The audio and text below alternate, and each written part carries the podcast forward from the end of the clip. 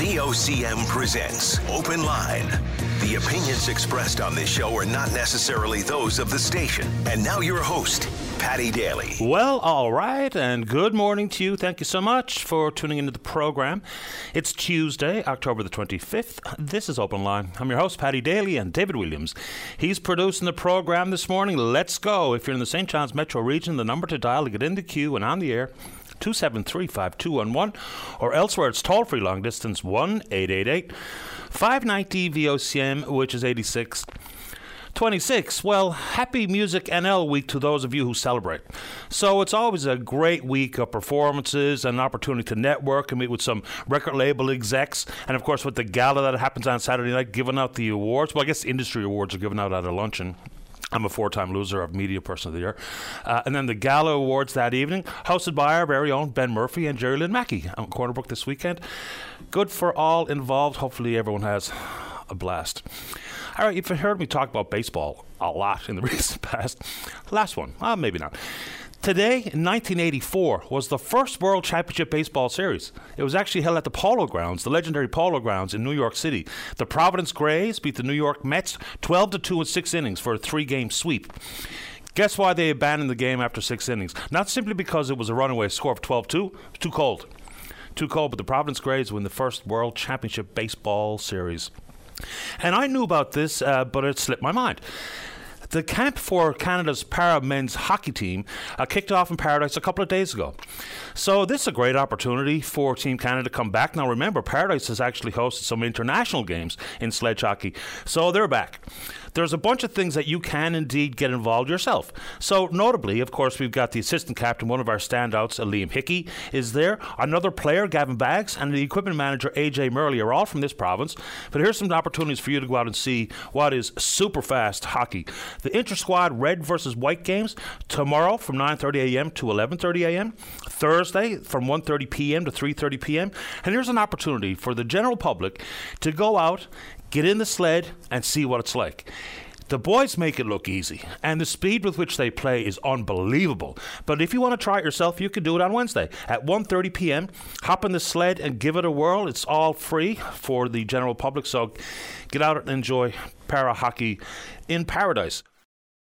At the exact same time, and this conversation happens between men and women's teams representing the country in various disciplines, various sports. So while we really support and enjoy watching the men's para hockey team, talk about the gap of funding between the men's team and the women's team. And they're speaking out about it, and fair enough. So, Hockey Canada, of course, embroiled in scandal at this moment in time. But here's the level of, or the lack of support, or maybe it can be characterised as the disrespect for Canada's women's team and the para hockey team.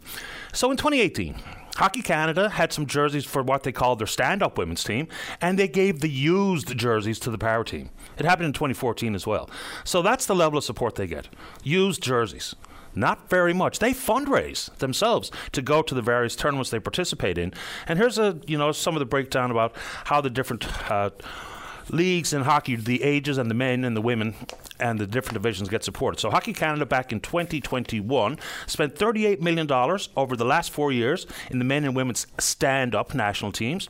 4.2 million goes to the high-performance para hockey teams. And Hockey Canada won't even tell people how much of that 4.2 million went to the women. But you can't imagine very much when they're getting used jerseys. But anyway, not to take away from the fact that the men are in paradise, please do go out and give it a whirl if you have the time. I've done it. It's really not that easy, but it's a lot of fun, so maybe you're interested. In that, I want to say good morning, congratulations to Team Tipple. You familiar with Team Tipple in the curling ranks? They're set to represent the province at the 2023 Canada Games, and over the weekend they won their first Bonspiel of the year. It was the Lakeshore Junior Cashspiel in Lower Sackville. So the Tipple boys. Now I've got all the names, sir. I want to make sure I get all the members of the team in. Of course, you got the Tipple brothers, Parker and Spencer, Jack Kinsella and Isaac Manuel, and their coaches Andrew Manuel. So not only did they win that particular spiel. But the Tipple boys, they come by their love and their skill in curling, as they call it, honestly. Their mother, Natasha, is Brad Gushue's sister. So you can only imagine the excitement as they grow up through the ranks of junior curling, all the while getting to watch Olympic gold medalist, world champion, four time Brier champion, their uncle Brad, do his thing on the ice with his team. So pretty cool. Pretty cool. And oh yeah, good morning to the folks at MUN Med School who participate in the Hills for Humanity. Get a load of this. They've been doing this all month. Every day they run or hike Signal Hill from the Battery Cafe right up to uh, Cabot Tower. So it's a pretty good haul for anyone who's ever done it, but to do it every single day, which I suppose would be a good idea for me to tackle with the front porch I'm sporting, but they do it to raise funds. And the, uh, the organization this year that will be the recipient of the funds raised, and they're trying to raise $5,000, is going to go to Thrive. And we know the incredible good work that goes on, on Thri- at Thrive. They're really filling in the gaps in social services, focusing in on some of the real key things in this world education, income, housing, and food security. So good on the MUN Med students for taking it up up the hill. And this is good news too for the folks in Lab West, once again in the recreation front. So there's been an arrangement arrived at by the leadership in Labrador City and Wabush to reopen the Mike Adam Recreation Complex. It's been closed since January. There was always a squabble about the funding model. So now they've struck this particular deal between Lab City Mayor Belinda Adams and Wabush Mayor Ron Barron. The agreement only lasts until the 1st of June. They're working towards a permanent arrangement to see the funding at the level it need be and the cooperation between the two towns. The thought has long been that Lab City was using this particular issue to force an amalgamation vote. But regardless, for the folks who enjoy going to the Mike Adam Rec Complex, and of course, Mike Adam was a member of Brad Gushue's gold medal team, right? Isn't that right? I think so. Yeah, that's right. Good morning, Mike. Mike's a good kid. So that's good news to see them getting back on track. And just an interesting one to break up the issues of the day. I don't know why I look around at some of these things in the mornings, but every now and then I check in what's happening in the art world, of all things. Maybe it's just to distract myself from some of the other more traumatic stories we deal with. Born today in 1881, Spanish painter and sculptor Pablo Picasso. Of course, people will be familiar with you. Close your eyes and look into your mind's eye to see his surrealistic cubist work.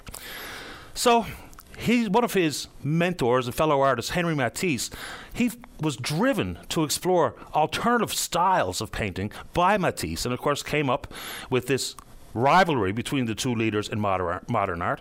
But just think about the money in the art world; it's almost disgraceful. Five pieces of Picasso's work have sold for over $100 million in auction. Over 100 million. The most expensive was a piece called Women of Algiers. It auctioned off there a few years ago at $179.4 million. One piece of art. Yes, now. And congratulations to all involved with the We Stand on Guard Again benefit concert. Of course, Fiona Relief. It's, it's October 30th at Mary Brown Centre. And thankfully, the federal government extended their matching deadline for donations coming in for Fiona Relief. They're hoping to raise some $500,000 at the concert. Johnny Harris is going to be the host, headlined by Shanneyganock and Bud Davidge. But there's a huge lineup of some of the very best the province has to offer. So, congratulations to all of those involved. And hopefully, you can get down and enjoy it yourself. Okay, back into the issues people worry about pulling into the parking lot of the grocery store or walking to the store or the bus to the grocery store for the inevitable sticker shock that you get at the till. It's very real. You know, I wasn't always really looking too hard at it because if I was buying just for one meal, I always had a vague idea about how much it would cost. And those prices, of course, have skyrocketed. Inflation easing a little bit in the country, albeit still at a whopping big number of 6.9%. But the fastest price increases in 40 years inside the shop. Food inflation at over 11%. People ask a variety of questions, including grocery chains taking advantage of what are some of the political rhetoric surrounding what the causes of inflation and the war in Ukraine and climate change and whatever the case may be. So the Competition Bureau of Canada is going to have a look at the grocery industry. They say it's not sparked by one particular allegation of price gouging or excessive pricing, but they're going to have a look. So the cr- three questions they're going to ask To what extent are higher grocery prices a result of changing competitive dynamics? And we'll get into that one in a moment. Number two, what can we learn from steps the other countries have taken to increase competition in that sector? Three, how can governments lower barriers to entry and expansion to stimulate competition for consumers? All very, very good questions. But here's some of the tricky pieces inside the grocery industry. So there's an outfit called the Canadian Federation of Independent Grocers. represents some 6,000 independently owned and operated grocery stores right across the country. They support the probe, of course. But so does the Retail Council of Canada, and they represent the large grocery chains that we're all familiar with. But here's where it gets tricky, especially for the small independents. They are at the mercy of their suppliers, as are the large chains, but the bulk purchase makes a much different quintal of fish for the big outfits. The supply issue gets further mucky and muddy if you look at the fact that some of the suppliers are actually owned and controlled by the large grocery store chains. Chains.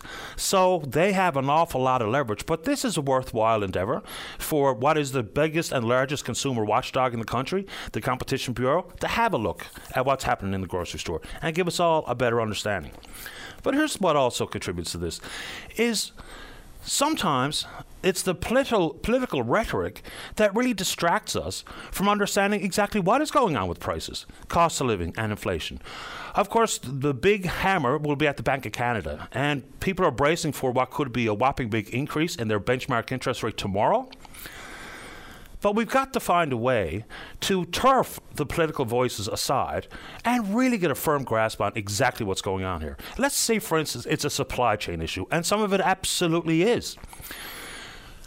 As a modern day first world country, with the wealth of resources that we have, is there not a way we can shore up our supply chain concerns domestically?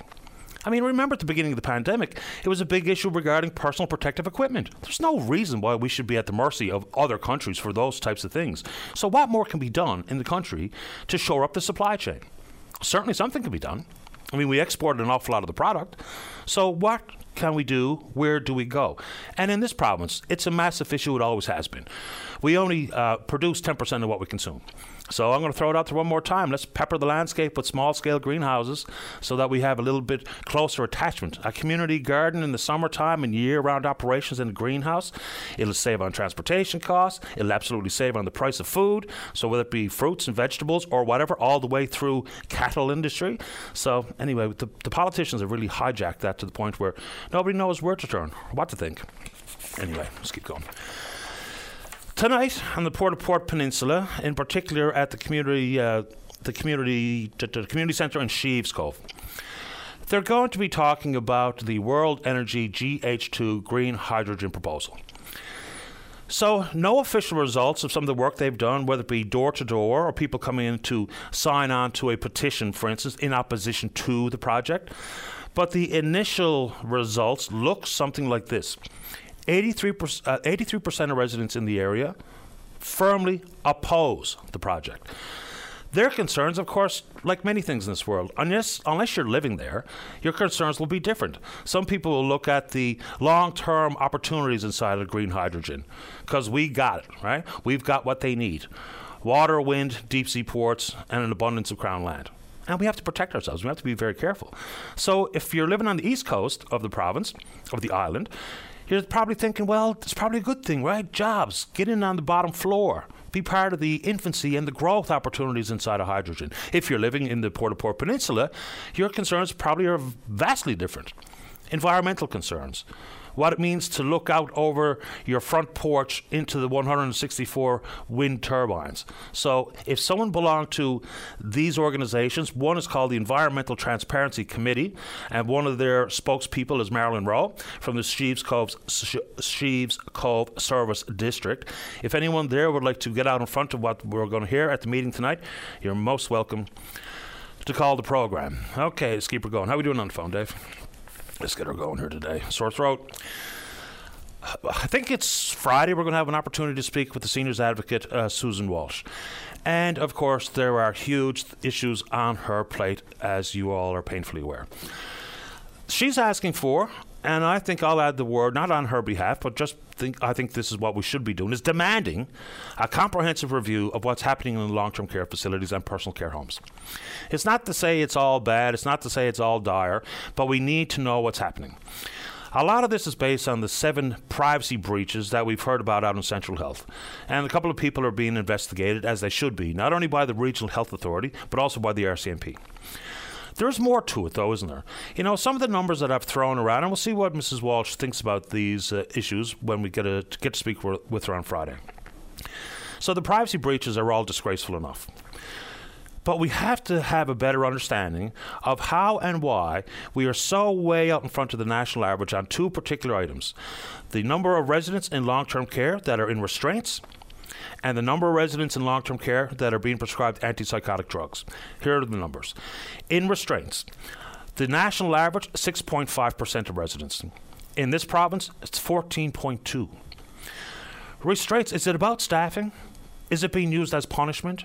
How can we be so far out ahead of the national average? 6.5 nationally, 14.2 here in this province in the world of antipsychotic drugs, and many times the patients haven't even been prescribed these drugs. The national average is 21.9%. In this province, it's 38.3%. Again, the disparity is concerning. And so, how and why again, are we so far away from the national average on those two fronts? But we look forward to speaking with Miss Walsh and see what we can figure out with this review that she's seeking and she should absolutely be getting. And we see that the Registered Nurses Union of Newfoundland and Labrador kicks off their convention today. Some 230 nurses will be there. It'd be, I don't know, I was going to say fly on the wall you know there's going to be a lot of stories of stress and frustration and burnout, all the things we've been hearing about. I wonder how many of these stories will also include solutions being proposed by the members, the registered nurses who are actually working in the profession. They're in the clinics, they're in the hospitals. Because we can point to the problems what we also need, and this not to say that Yvette Coffey and others aren't offering potential solutions, but we need to hear more of that too. Because the more solutions proposed, the more conversation can include those solutions with government who have the purse strings in their hands, have the levers to pull, because we can browbeat people, browbeat people with problems all we like some innovative solutions, some creative thinking, you know, not just from nurses, but for anyone who's been involved in the system or is involved in the system or just has their own thought they'd like to add to it. But I do think, you know, some of these solutions will really be found in the 10 year transition plan and an important piece of work that is the health accord. And I really do think a focus on primary care teams and collaborative care clinics is going to be a big part of what sees us through what is absolutely a crisis for so many. All right, just a quick positive one before we get off to the break. Good morning. Oops. Good morning. Congratulations for everyone at the CBDC, Canadian Business Development Corporation, and Youth Ventures. Today they celebrate 25 years of recognizing and rewarding young entrepreneurs. So this afternoon at the St. John's Farmers Market, between 1:30 and 3:30 p.m., they're going to have their 25th annual Youth Venture Awards. There's young people doing great stuff and displaying remarkable business acumen as a young person in this province. Congratulations to all the eventual winners and good work for the CBDC and Youth Ventures. All right. We're we're on Twitter. We're at VOCM Open Line. Follow us there. Our email address is openline at VOCM.com. When we come back, let's have a great show. That only happens when you call. Don't go away. And welcome back to the program. Let's go to line number two to begin the show this morning. Say good morning to the executive director at Trades NL. That's Darren King. Morning, Darren. You're on the air. Hey, Paddy, good morning. Welcome back to the program. So, what more do we know now about opportunities for the 16 or 17 trade organizations you represent, specifically with du Nord? Well, uh, first of all, thanks for taking my call. I appreciate the, the opportunity to have a few minutes. So we're um, we're engaged, I guess, in a couple of activities with the public on that, uh, Paddy. Our you know our primary objective, as I've said to you many times before, is to ensure maximum opportunities for the province, and that that means obviously direct construction jobs for our skilled trades workforce throughout the province. And then the the many, many spin-off benefits that come from that, of course, for the supply and service sector, and then, of course, filters down into the local communities. So, um, you know, we're, we're certainly very engaged in the file. Just to give you a, a quick update, uh, we've been meeting with uh, industry stakeholders, including Equinor themselves. Uh, we've done a letter writing campaign to MHAs uh, reached out to the parties uh, for uh, an opportunity to present and meet with them. Uh, met with the Premier and several provincial ministers, as well as Minister O'Regan, and we're now reaching out into communities, particularly in the Cowhead, Marystown, and Bull Arm areas of the province who stand uh, stand to you know to either win considerably or lose considerably depending on where the work goes. So uh, our, our purpose at this point is to just draw attention to the issue and to try and engage people on the discussions that are currently ongoing. Um, but specifically to the work, from our perspective, you know, there's basically a number of categories of work. The first is the hull, which we can't do in the province because of the physical capacity uh, required to to build a vessel and to be able to put it in the water. So we understand that. Uh, beyond that, there's the top sides, which is you know, in layman's terms, is like the Lego blocks that go on top of the vessel, the the various uh, components that make up the top sides, and then there's the actual hooking all of that together on the top sides, or the uh, the mating as we call it, and then there's the commissioning and tow out, which is the testing of the vessel and towing it to sea. Um, our view, and we've presented this fairly strongly and clearly to the province and to others, is that other than the hull, there's nothing else that can't be done in this province if the will is there to get it done uh, by Equinor. And, and, I will say, Paddy, to be fair to Equinor, you know they're they're showing good leadership locally in Norway. They're doing a, a recent project at Johan Castberg, and we've been sharing the video on that. If you haven't seen it, by the way, I'll send it to you. But it, it's basically a, a vessel. The hull was designed outside of Norway and the video shows the hull being towed back to Norway for local benefits for Norwegians to construct and install the top sides, the commissioning and the mating. And that's really all we're asking for is to, is to treat Newfoundland and Labrador the same as they treat their own in Norway. Um, so it's um, you know it, it's an ongoing discussion, but uh, there are lots of things happening behind the scenes and uh, lots of uh, discussions, I'm sure, between government and Equinor and others we just wanted to make sure people are aware of that and that people are aware of you know the consequences pro and con should we get work or not get work. I will say by the way before i stop and, uh, and let you jump in that uh, our meetings with the premier and the minister have been very positive and uh, we're certainly thankful so far of, of their approach to this. Well of course there's a political victory for securing as much work as possible for the development if and when it gets its business sanction but their break even i think was around 35 bucks a barrel so doesn't look like there is any reason why they won't proceed here um, a couple of things. And I mean, you've been on the government side when some of these conversations have happened. I mean, like for instance, ExxonMobil paid us a fine, I'll call it, uh, when they did some of their work. I believe it was either in Spain or in South Korea, as opposed to do it here in this province. So, what sides of hammer do both sides hold here? Because for me, Equinor holds virtually all the cards, certainly three out of the four aces. So, how does it work to encourage? Because if it comes down to giving them a break, whether it be on royalties or subsidies or electricity or something, then we're kind of giving away something to get something, which might not bring us any further ahead. So, how does this negotiation look? Who holds the cards?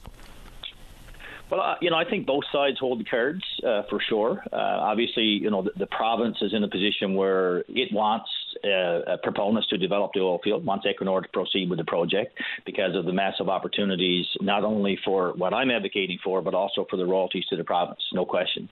Uh, the flip side, though, to be fair, I think um, you know, Equinor wants this project to move forward as well. I mean, the, the Nord project, as far as oil projects go, has been shown to be a, a very, very positive one. Uh, and, you know, all indications we have is that Equinor probably wants this to proceed as much as we do or more. So, you know, I think both have uh, have cards to play here, and it's a negotiation. You know, Equinor is going to likely, as any company, want to do as much as they can elsewhere and try and reduce their risk and save money. Uh, the province's position, uh, as I understand it, and hopefully, would be that we want as much done here as possible because mm-hmm. it's our resource and our people should benefit. So I, I, think both that really hold the cards here. And I know this won't be a very uh, valuable addition to the conversation, but in regards to hindsight, you're right. The capacity and the type of laydown yard required to do the hull work and build the ship is not here. It's just impossible given the current reality in this province. You wonder at the beginning of the oil industry and the opportunities being a, a coastal province like we are, access to the north, and the Marine Institute and their simulators, where companies all over the world are lining up to use it. Just imagine if we had to have the foresight to put that capacity in place, not just for our own offshore field, but for the world. You know, there was an opportunity lost there, and I don't know how hard anyone looked at it, but can you imagine if there wasn't even a need for a conversation to include some work in Spain, some work in Korea, some work here, some work there, when we could have really created that capacity. What an opportunity lost. Yeah, I, I mean, I agree with you 100%. You know, in some respects, we're still an evolving industry, uh, unfortunately. Um, you know, back when we did Hibernia would have been really the time to have the foresight to uh, start looking at that stuff. Uh, but, you know, it's never too late. Um, and Bay du Nord provides a good opportunity. Uh, as many of us have been talking about for years, the Bull Arm site, Marystown Shipyard, the Cowhead facility mm-hmm. are great facilities, and we need more work in both. So, you know, this might present an opportunity to start over in some respects. Uh, Paddy, the other piece we didn't touch on, by the way, is subsea work. Uh, and that as well provides good opportunities locally, and that might provide the opportunity for longer term work for some of our facilities that might help morph into what you just described. Yeah, because I mean, it's not only for offshore oil either. We could have been bidding on the new Coast Guard vessels and for ship work being done as close as Belfast and their renowned yard. There was just always something stuck out to me that there was an opportunity lost. And that, I know that's not helping the conversation, but maybe we can spur on adding capacity versus just being content with what we have. Uh, anything else you'd like to offer this morning, Darren? No, look, I pr- appreciate the opportunity. I'm actually in Placentia today for a couple of uh, couple of days. Sorry for the Placentia Bay uh, showcase, uh, yep. talking about all kinds of things besides oil and gas. So I'll probably touch back with you later in the week, early next week, for a, an update. Sounds good. Appreciate your time this morning. Thank you very much. All the best. You too. Bye bye. It's Darren King, Bye-bye. the ED at Trades NL. Okay, let's get another one for the break for sure. Let's go to line number three. Good morning, Tom. You're on the air. Good morning, Patrick. How are you this morning? Not too bad at all. How about you? Not too bad. Uh, Paddy, I was listening to your preamble there this morning about the uh, potential for um, interest rate hikes again from the Bank of Canada. Uh, you may or may not be aware, I did a piece for the Telegram on Saturday. Yeah, I read it. The uh, just just for your listeners to know that uh, uh, I, I don't have a mortgage, I don't have any credit card debt or line of credit debt or any interest-bearing debt, so an interest rate hike for me benefits me uh, directly, okay, because investments and things like that, I get a better return. However, indirectly, these interest rate hikes, of course, affect us all overall, and myself included. And I'm, for the life of me, I can't understand. Now, again, I'm not an economist, uh, and maybe I'm just stupid, but I just don't understand how these interest rate hikes uh, affect inflation when the people that are being affected the most are those people holding mortgages, holding lines of credit, uh, credit card balances, and all those kind of things. Uh, the, the, problem we have, of course, with inflation now are supply chain issues. Uh, you, the, the price of diesel fuel has gone through the roof, so naturally, a lot of these prices are as a result of of uh, transportation costs and why uh, the government of Canada not, is not addressing the transportation issues uh, instead of this, this, this 1970s policy of interest rate hikes. Completely, I just don't, I just don't understand it. So maybe if there's some economist out there who could call in and talk to you and set me straight then I'd be able to sleep a lot easier because I simply do not understand it. Yeah, Don't we had a, we had one of the country's most noted uh, academics on inflation, a guy from the University of Calgary, Trevor Tombe, on the show not so long ago, and I'm not going to pretend to understand all the ins and outs of inflation, but you did mention, I think, the two key drivers is the energy sector and transportation. Well, I guess net housing into that. Of course, yeah. there's lots of different moving parts here, but I don't know what the government does about the price of diesel necessarily, because all yeah. they really have is the taxation applied to fuels that they can, you know, wiggle around with or niggle around with to see if they can reduce the cost. But for folks who maybe aren't following that closely with the story, at the beginning of the year, the Bank of Canada's key interest rate, their benchmark was 0.25. It's now 3.25. There's the possibility for a half a point or three quarters of a point tomorrow. And I guess the, you know, the layman's term for how it impacts inflation is if people's pressure to service their debt becomes more, then that takes some of the money out of the market chasing goods that are in high demand. It's the basics of it, I guess. It won't really have a big impact on your credit card, but it will have an impact on your line of credit, your mortgage, and any other loans that you have with the traditional lender. So that's absolutely going to be a big knock. It's the perfect storm, isn't it? You know, housing prices have come back to earth a little bit. Energy prices are soaring. Food prices are soaring. And now with the debt Canadians piled onto themselves, average uh, average household consumer debt in this country is in and around $22,000. So now the pressure on repaying your loan, your monthly payment, is going to really take a good knock here. So it's the perfect storm where the Bank of Canada, it's easy enough to say in hindsight, but had they not been so obstinate with having this very cheap, almost free money for so long, and of course people would be happy to throw in the fact that, you know, pandemic supports put a lot of money out into the market while the supply chains were interrupted. So more money chasing fewer goods is absolutely a contributing factor. But I don't know where that Bank of Canada number is going to go tomorrow, but I do know I have a mortgage and a line of credit, so I'm going to feel it.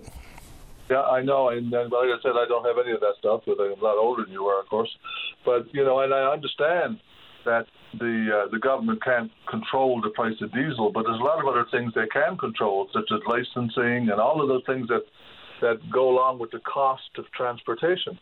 Uh, but what, what upsets me about all of this is that those other types of things that I'm talking about, other than interest rates, require a lot of thought, a lot of work, a lot of things to be done to try and address the, the supply chain issues, which are the big problems. And we're not doing that. We're just simply saying that, oh yeah, okay, we'll just raise interest rates. And I think I think that's wrong. I re- really don't think that that just is not going to change me. Is not going to change most people. Yeah, sure. Let's let's address new mortgages. Let's address new lines of credit, new things like this. Uh, before we address the fact of all these people that got existing debt that are now going to have to spend a lot more to service that debt, and yeah, that will reduce spending on their part.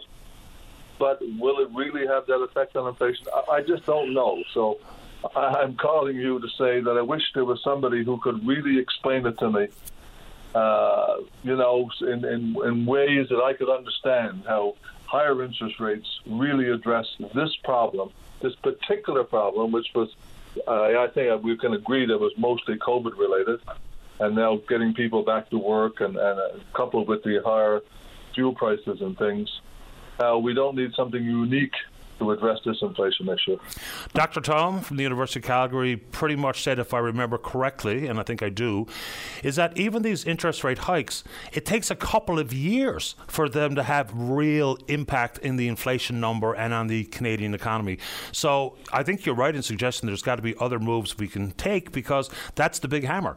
You know, and there's a recession looming. I mean, it looks very much like it. I haven't seen one economist of it worth their salt not uh, expre- express that worry that it is coming. And so, if it is, then the interest rate hike is going to make it even more difficult for oh, people carrying consumer debt load to the levels that they are. I mean, the last number I saw is Canadians, on average, adults, are paying out about a dollar seventy nine in servicing their debt with every dollar they earn that's unsustainable. Like that doesn't the math does not work. Tom, I'll see if I can get someone on who knows much more about it than I do to speak to us like we're all 18.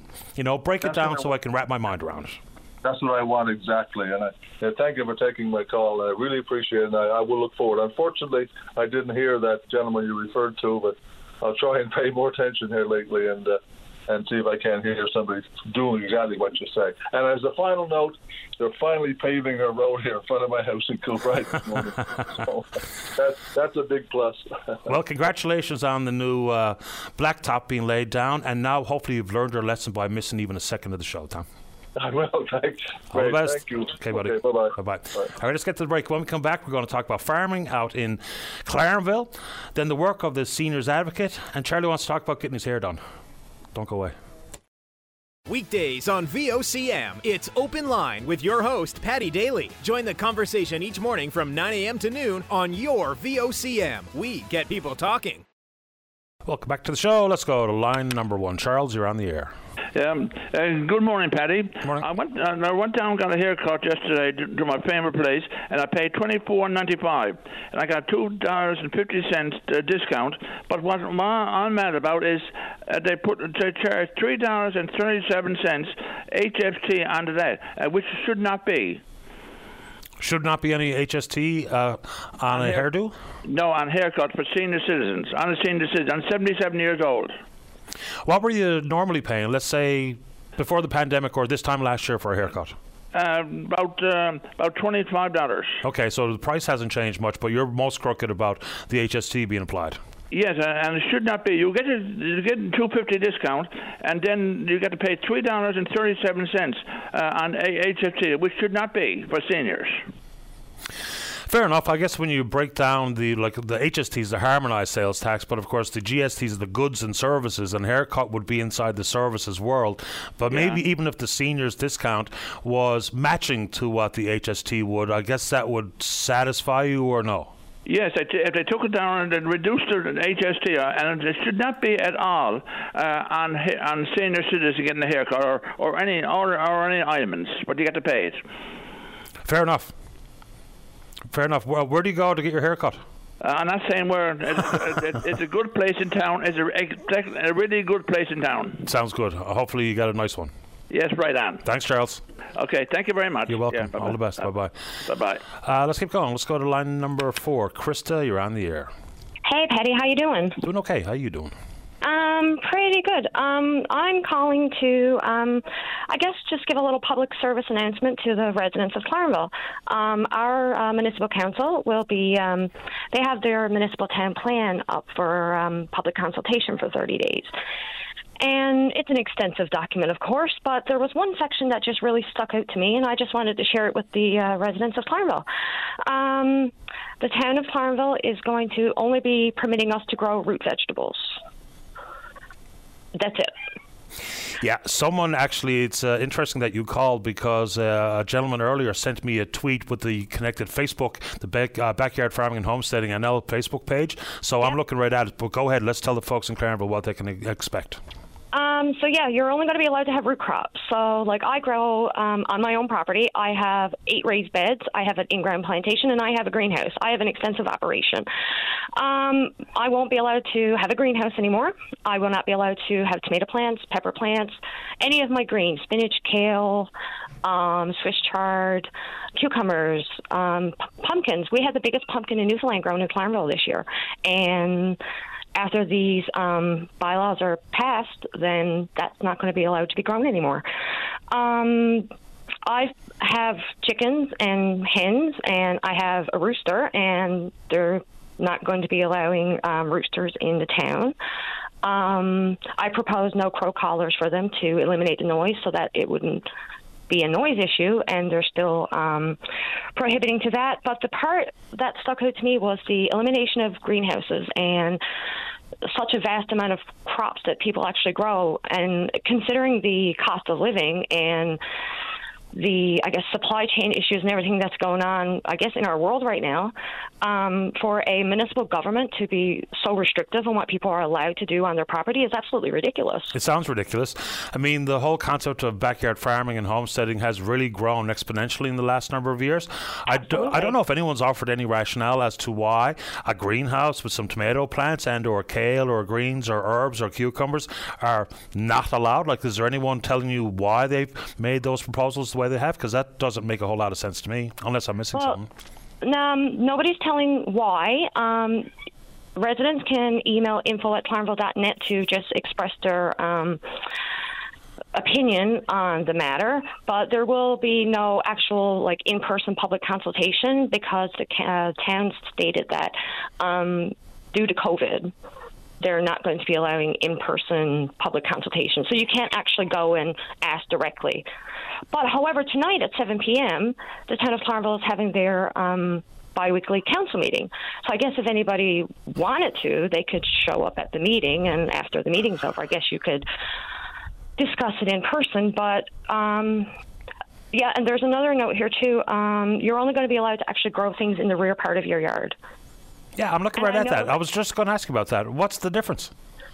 Um, I have no idea. Like I actually grow on the um, side of my property because that gets all day eastern exposure. My backyard is shaded. I have a lot of tree growth in my backyard. So if I had to move my whole operation into the back of my yard, I'm not going to be able to grow anything.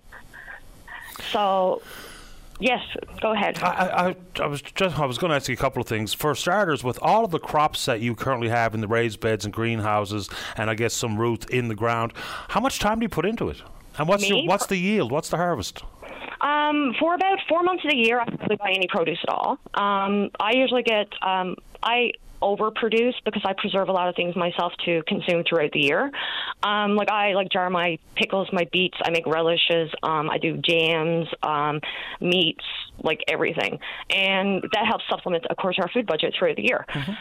Um, I put in the spring. It takes me about two weeks to get set up and everything in. A couple hours a day tending to it, and then the fall of the year is obviously the most amount of work because you got to pick everything and process everything. And the processing it is what actually takes the most amount of time for me personally.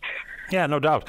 Uh, so I understand why no crowing roosters is a, a, good call for every reason people can think of, and even in the world of backyard poultry, I know there's a actual town poultry regulations that are established this year. People are allowed to have maximum of eight laying hens or quails. They've got to be housed in a coop, and that's going to be referred to then as an accessory building, which comes with yep. its own complications in yep. the backyard. You know, talk about cleanliness and stuff. I get it. You don't you don't want someone's backyard farm to become the home of every crow and rat in Clarenville. But no. there's ways to do it that are absolutely sensible and they're not intrusive. They don't complicate your uh, your neighbours' lives. And in fact, I would imagine the neighbours don't mind a jar of relish or jam at some point throughout the year. So I don't really get it. Dave, let's see if we can get someone from Clarenville Town Council, preferably the mayor, to come on and talk about these restrictions. See if we can get some answers. That'd be great. I appreciate the time, Krista, and uh, thanks for letting us know about this because I talk about food all the time.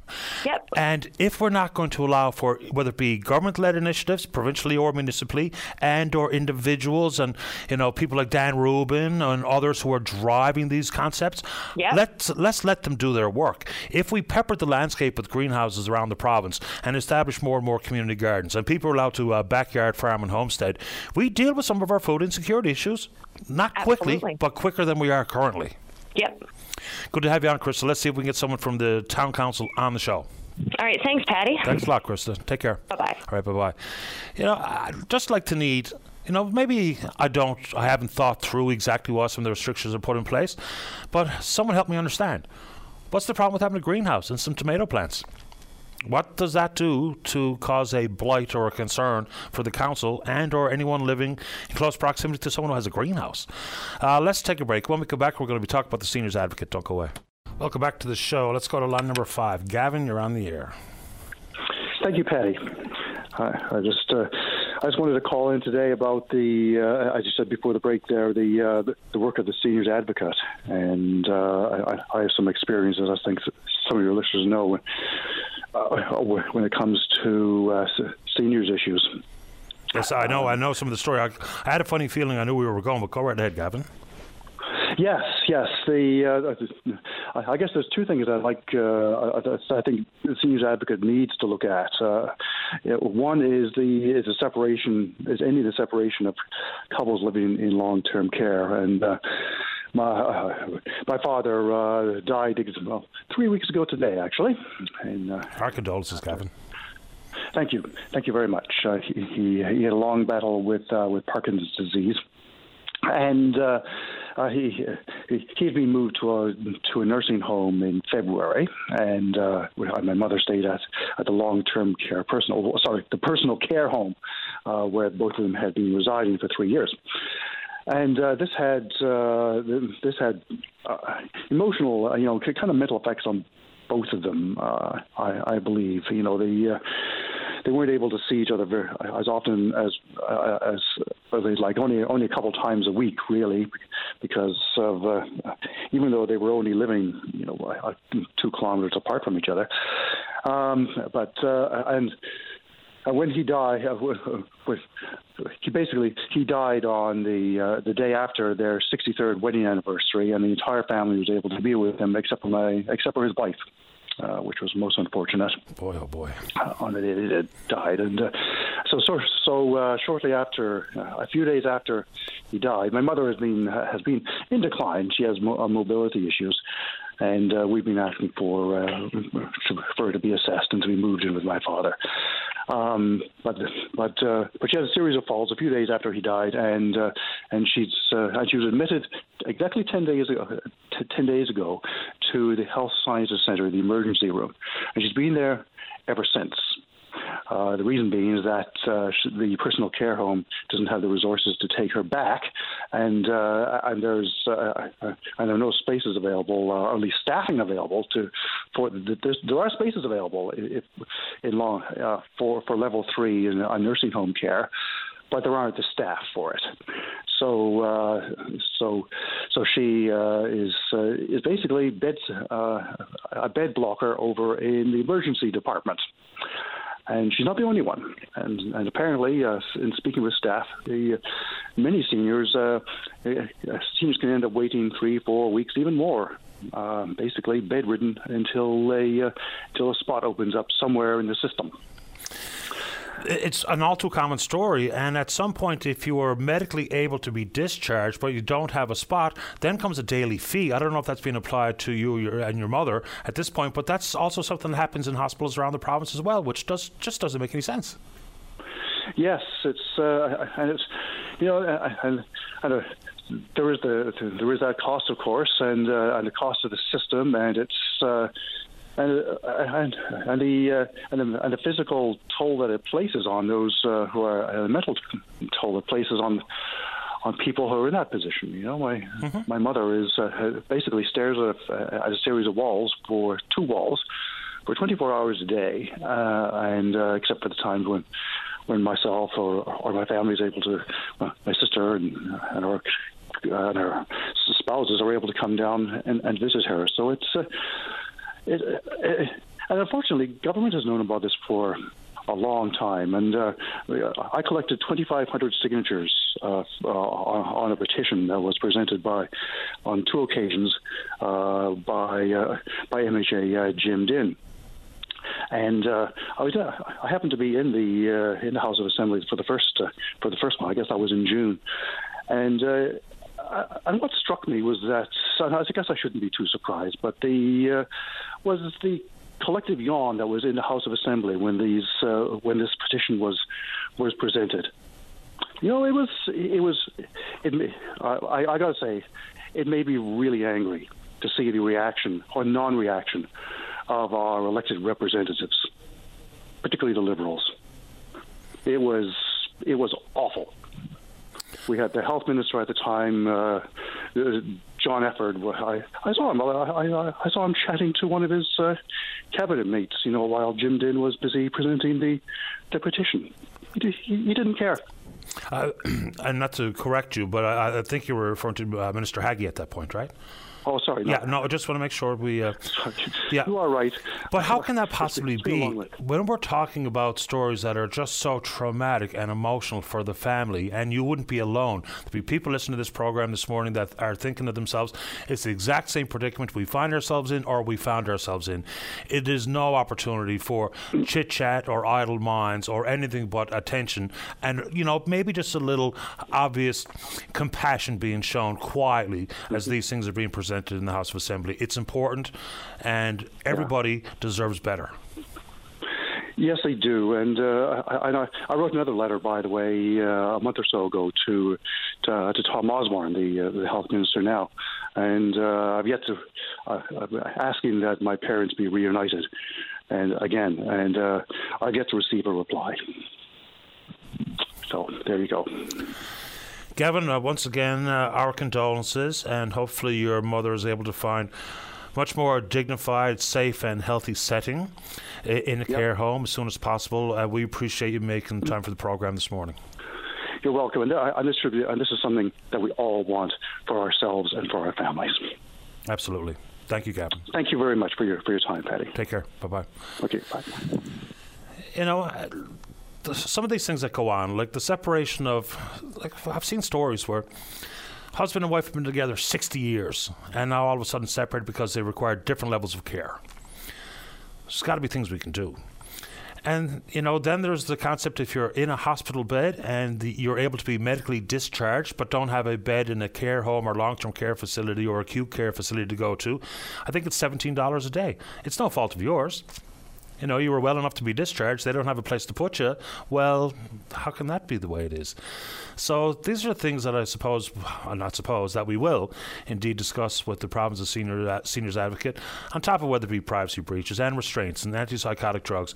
But if you'd like to add to that concern, because of course there'll be widespread concern about uh, the cost of living and home heating fuels in particular. Here we are just on the verge of the colder winter months.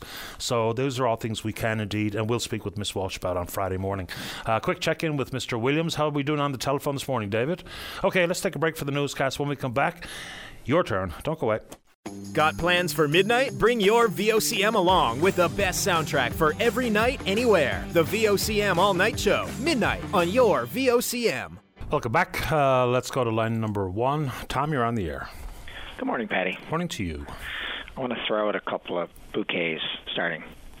To the residents of Newfoundland who welcome all the newcomers, it does make a big difference, and you hear them talk about it um, whenever you talk to someone from Ukraine or even someone who's moved back from here or, or even Canadians who've moved here.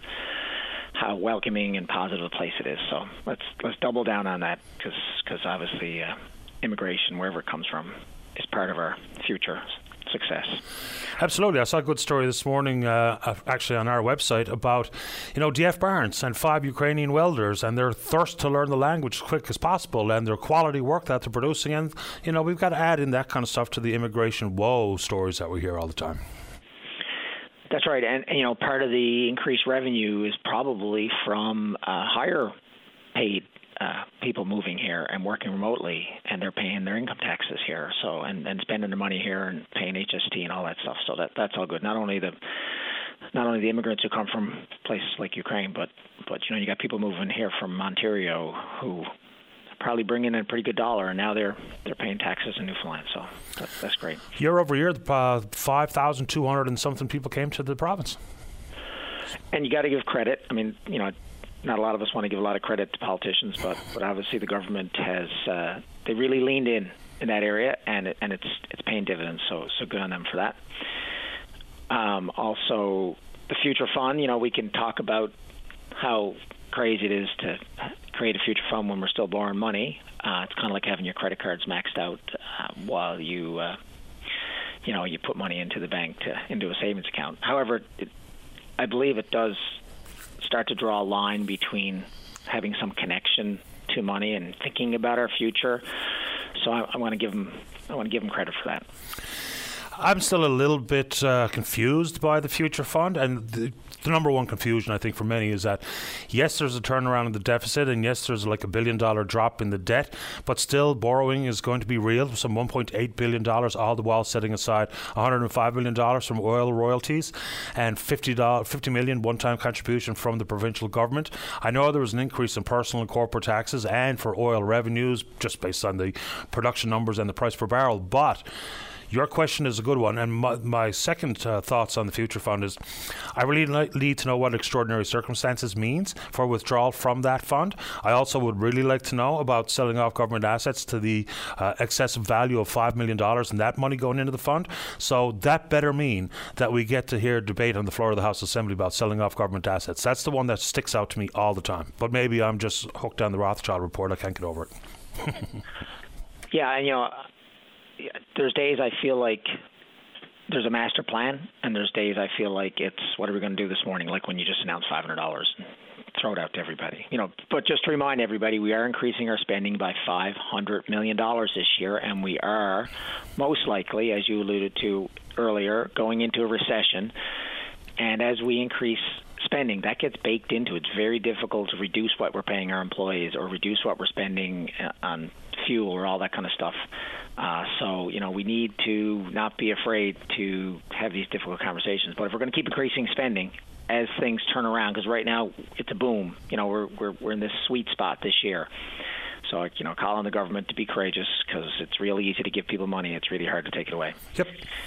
Um, I, I do want to. I don't want to have a huge debate on this, but I do want to throw this out that the legal community, specifically the ones that focus on class action lawsuits, a lot of times, you know, I think about, you know, they're taking 30% usually, maybe more, maybe a little bit less, but that's a lot of money, and a lot of that. It seems like it's like the governments are like bank accounts that they just draw down from. You know, you look at the RCMP, it, there's just one class action lawsuit after another, like billions of dollars. There's there's two or three right now in the works, and the government settles them and a lot of times the offenders, the people who, even though we can talk about it being endemic or being part of the the uh, you know the culture or whatever else. The people who retire, like you've got the RNC uh, lawsuit now that Lynn Moore launched, these people retire. They have good pensions. They own houses. They have assets, investments, and the government settles it. And the lawyers do not go after the offenders because it's easy. I understand why. It's hard to go after the offenders, but in a civil lawsuit, I would look these lawyers in the face, including Ms. Moore, and say, you know what, go after the offenders too. It's really easy to go after taxpayers because the government isn't some magic entity. It's, they're going after you, they're going after me, they're going after the listeners of the province. Don't profit maximize. If you're going to do a class action lawsuit, name all the parties. That's what that's what people do when they sue a business. They'll name every the insurance companies. They'll name the business. They'll name the the directors of the companies. Yeah, because all those people would have a fiduciary duty in that case, as opposed to a civil action where the employer, because the thought, as, as offered by Ms. Moore, is that the government should have known, or eh, well, maybe they did know, or they should have known. So that's how that suit is working. And how do you go after an individual in a civil matter with something that hasn't been tested in a criminal court, for instance? I mean, it's difficult, but at the very least, go after them. I mean, it's real easy because because it does two things. A, it gives the lawyers an easy pass, gives the government an easy pass because they don't have to face, they don't have to have any real acknowledgement of the individuals that have done it and and their managers and and the whole the whole loop. But you're talking about a lot of cases, senior officials, or even in the case of the breast cancer uh, challenge, um, you know, you're talking about medical professionals who also have a, a, a, legal responsibility to their patients. I just think it makes it all really, really easy. And at the end of the day, it's like it's like a cash machine and, and you know, look at you. I mean, it's different with the Mount Cashel issue, but at the end of the day, the lawyers, although they've worked very, very hard on it for their for their for their clients, you know, 30% of 50 million dollars is a lot of churches and a lot of schools that they're going to withdraw from us, the taxpayer, or in the case of the church, um, the you know the, the different parishioners who and, and the different uh, congregations. I mean, I just want to throw it out there. The main thing I want to talk about is the learning loss. Uh, the United States just did their national assessment of educational progress, and um, and basically they look at the fourth and eighth grades, and they have determined that. Uh, that they've got a, they've had a major learning loss since 2019, the last time they did did the test, which which goes without saying. Um, but 38% and math scores plummeted, and 38% of the grade eights were deemed below basic. Um, and that obviously has has a knock-on effect to to their society and their economy, and it, and I would and I would like to make the the argument. I mean, we we closed our schools more than they did. They, you know, there was a there was a lot going back and forth and back and forth. But but for us, you know, what is our learning loss? And this leads to public exams or standardized testing, which have kind of fallen away, and doesn't seem to be much talk of bringing it back. There's a lot of people supportive of not having it, obviously. But I mean, I just feel like you know, where's that conversation, and what does that mean if, if we've got a way, waves, waves of less educated, less um, prepared to take on, and then we connect the dots to the professionals. You know, obviously, if you're not doing well in school, it is very difficult to become a professional. There's so many hurdles that are put in your place, right from just getting into getting grades good enough to get into university, and then being able to go through the first couple of years of any program, which are usually very, very difficult as you learn to be able to absorb large amounts of information. Well, getting into university is one thing, but I just from where I sit and the thought I've given to it, I'm as concerned with moving, for instance, from junior high to high school because the snowball of learning loss becomes a compound problem, as opposed to I wasn't quite prepared as a grade 12 grad. The university is going to try to understand where I am and teach me where I am and adjust curriculum for that reason. But if I had a hard time getting from grade 9 to grade 10, and grade 10 was the beginning of the pandemic, that snowball of learning loss that's where the big devastation uh, long term can be. There was a, a, symposium in this province about high school grads. I haven't heard one peep. I can't get one iota of information about what they learned. In Canada, there's been lots of research done here, not in this province that we've been, you know, privy to, but there's this math group. It's called Math Guru in Toronto I only know about it because one of my buddies has uh, enrolled his child, his son, in this program. The owner of that organization says they've seen a 30% spike in tutor uh, tutelage for math students. Then I read about a professor at Western University, I think it's Prachi Srivastava or something like that, and she is dumbfounded as to why we're not doing more. And the number one thing we can do is to adjust the curriculum. It's going to be hard because every individual will be felt learning loss differently. So to tailor up a program for every single single student is virtually impossible. But what we can do is adjust the curriculum to hit the masses, to do the best we can for the most people we can, whether it be from grade 7 to 8, 9 to 10, whatever grade level people want to look at. But I'm not so sure we've done it. And how that is, I have no earthly idea. But I have been trying to get some info about that high school symposium regarding learning loss. Can't find a darn thing. Well, I kind of feel like we're stuck because we're all worried about the mental health of our students for obvious reasons. They've gone through a couple, tough couple years, and there's you know everybody's mental health at all levels has declined, and it's so important. However, we need to somehow magically insert pressure is not the right word, but but like a societal expectation on all of us that we'll all lean in and we'll all try harder, including the students, because you know it gets worse every year. Every nurse that retires, if there is not a nurse coming in to the system, you know this further exacerbates. You know, and it's like I ask myself, you know, have have we learned anything? Uh, uh you know, for post-tropical storm Fiona. Um, Florida Best schools were closed for seven days. Now, did, was there any was there any talk or or about somehow injecting learning there. I mean, it seems like I mean I've got so many students work for me, and it seems like every week is a four-day week. I, and I just I just don't know if it's even really that much of a priority as a society, you know, amongst amongst all of us collectively that we excel, that we push ourselves. And I listen to Darren King, and and you know all I hear is more and more, you know, money, money, money. Let's let's do whatever we do. But but that all takes work, and it all takes effort, and it, and it and it and it takes it takes expectation. And I, I don't know if we really have a high enough bar for ourselves collectively, and and and I don't know how we inject that into our province it's just I spend so much time thinking about it. I just don't know what the solutions are. It's like unless everybody wakes up tomorrow and says, "Okay, we're going to be like Japan. We're going to be like South Korea." Like I don't know how we inject that into a culture that it's all about quality of life and don't get stressed. And what I heard from King wasn't give me more money; was make more job opportunities available. Yeah, but but nobody wants to talk about the reason that that big companies don't want to build stuff here is because everything always goes over budget and over time, and we want to rotate different employees through. So everybody, all the apprentices, great the apprentices get an opportunity, but if every day there's half the employees or a quarter of the employees or 10% of the employees are just learning the job for the first time, it all has a cost. Some of it, some, but I, I, think that oversimplifies it a little bit. I mean, some of it, for instance, if uh, Equinor decides to do some work in Stavanger, it's because they have a laydown yard. If ExxonMobil chooses to do some business in South Korea, it's because they've got a 50-year uh, arrangement with that particular outfit that does some of those some of that work for them. So it's not just about overtime over budget. In fact, I think the topsides work that was done here regarding Hebron was on time on budget, wasn't it? Down in Marystown. Yeah, and in Bull Arm. Yeah, I, I think so.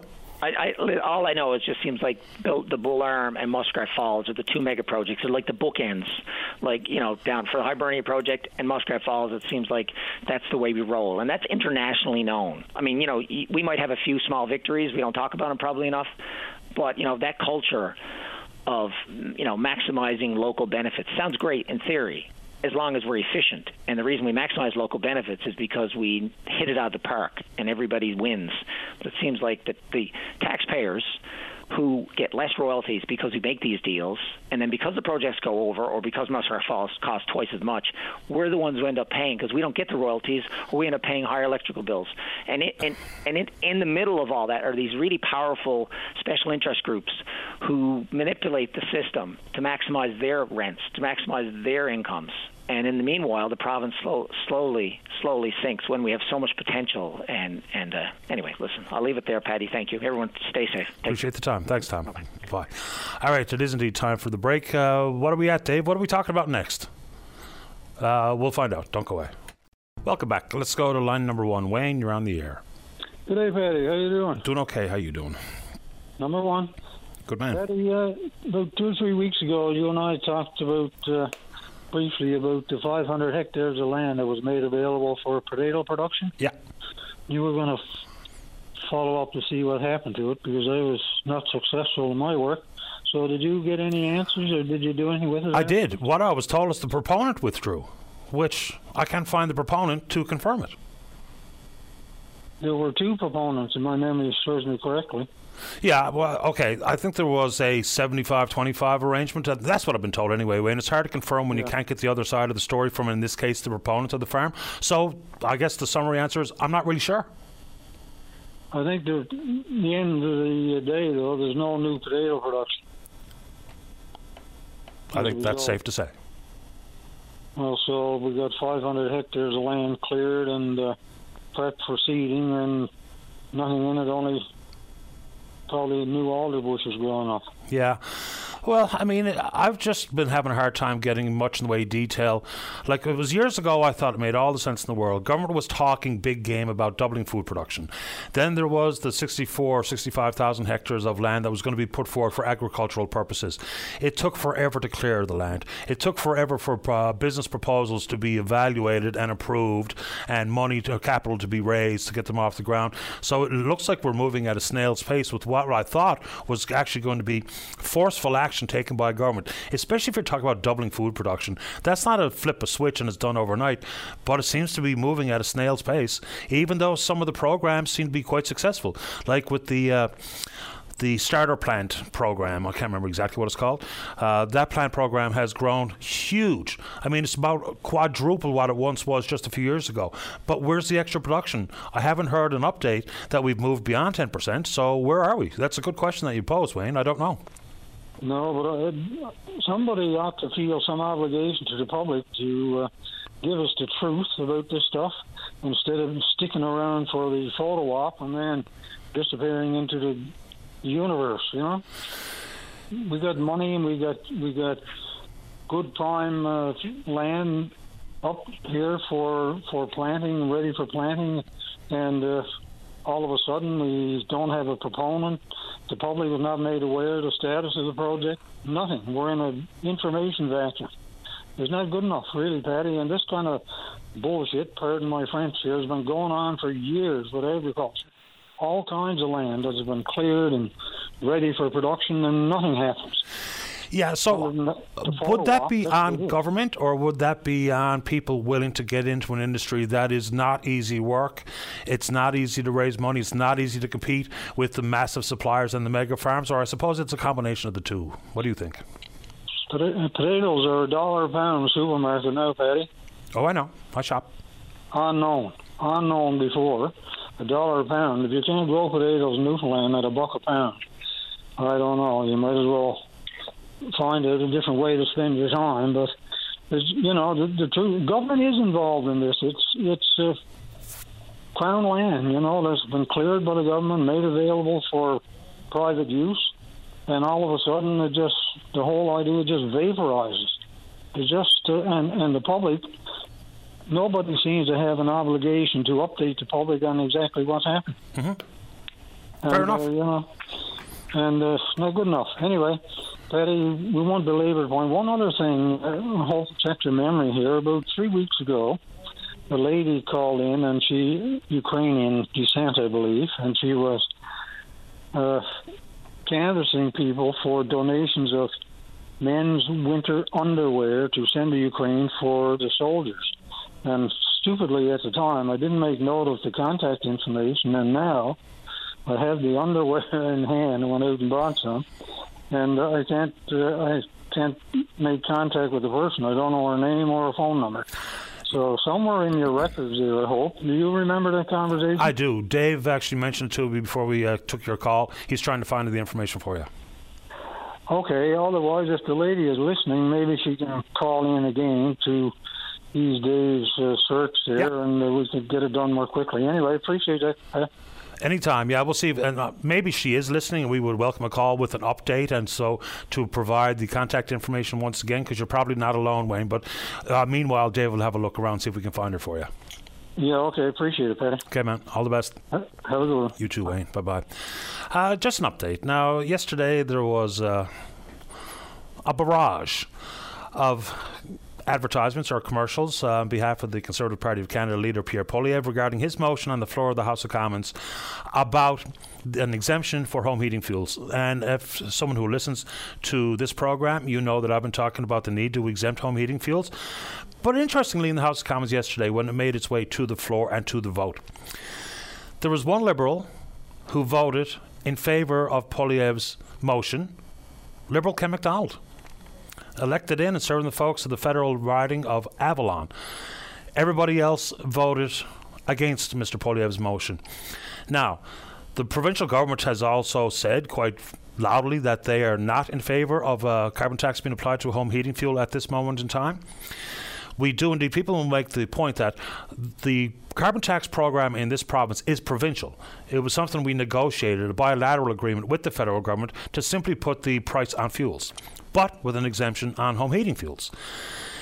If the province does not get that exemption again, we will have the federal backstop kick in, and there will be a carbon tax on the heat, home heating fuels. And I do think that's the one place where the gentleman is right. Is we can adjust our behaviour behind the wheel. Not everybody, because people travel for work, all kinds of different extenuating circumstances. But heating your home is not a behavioural issue.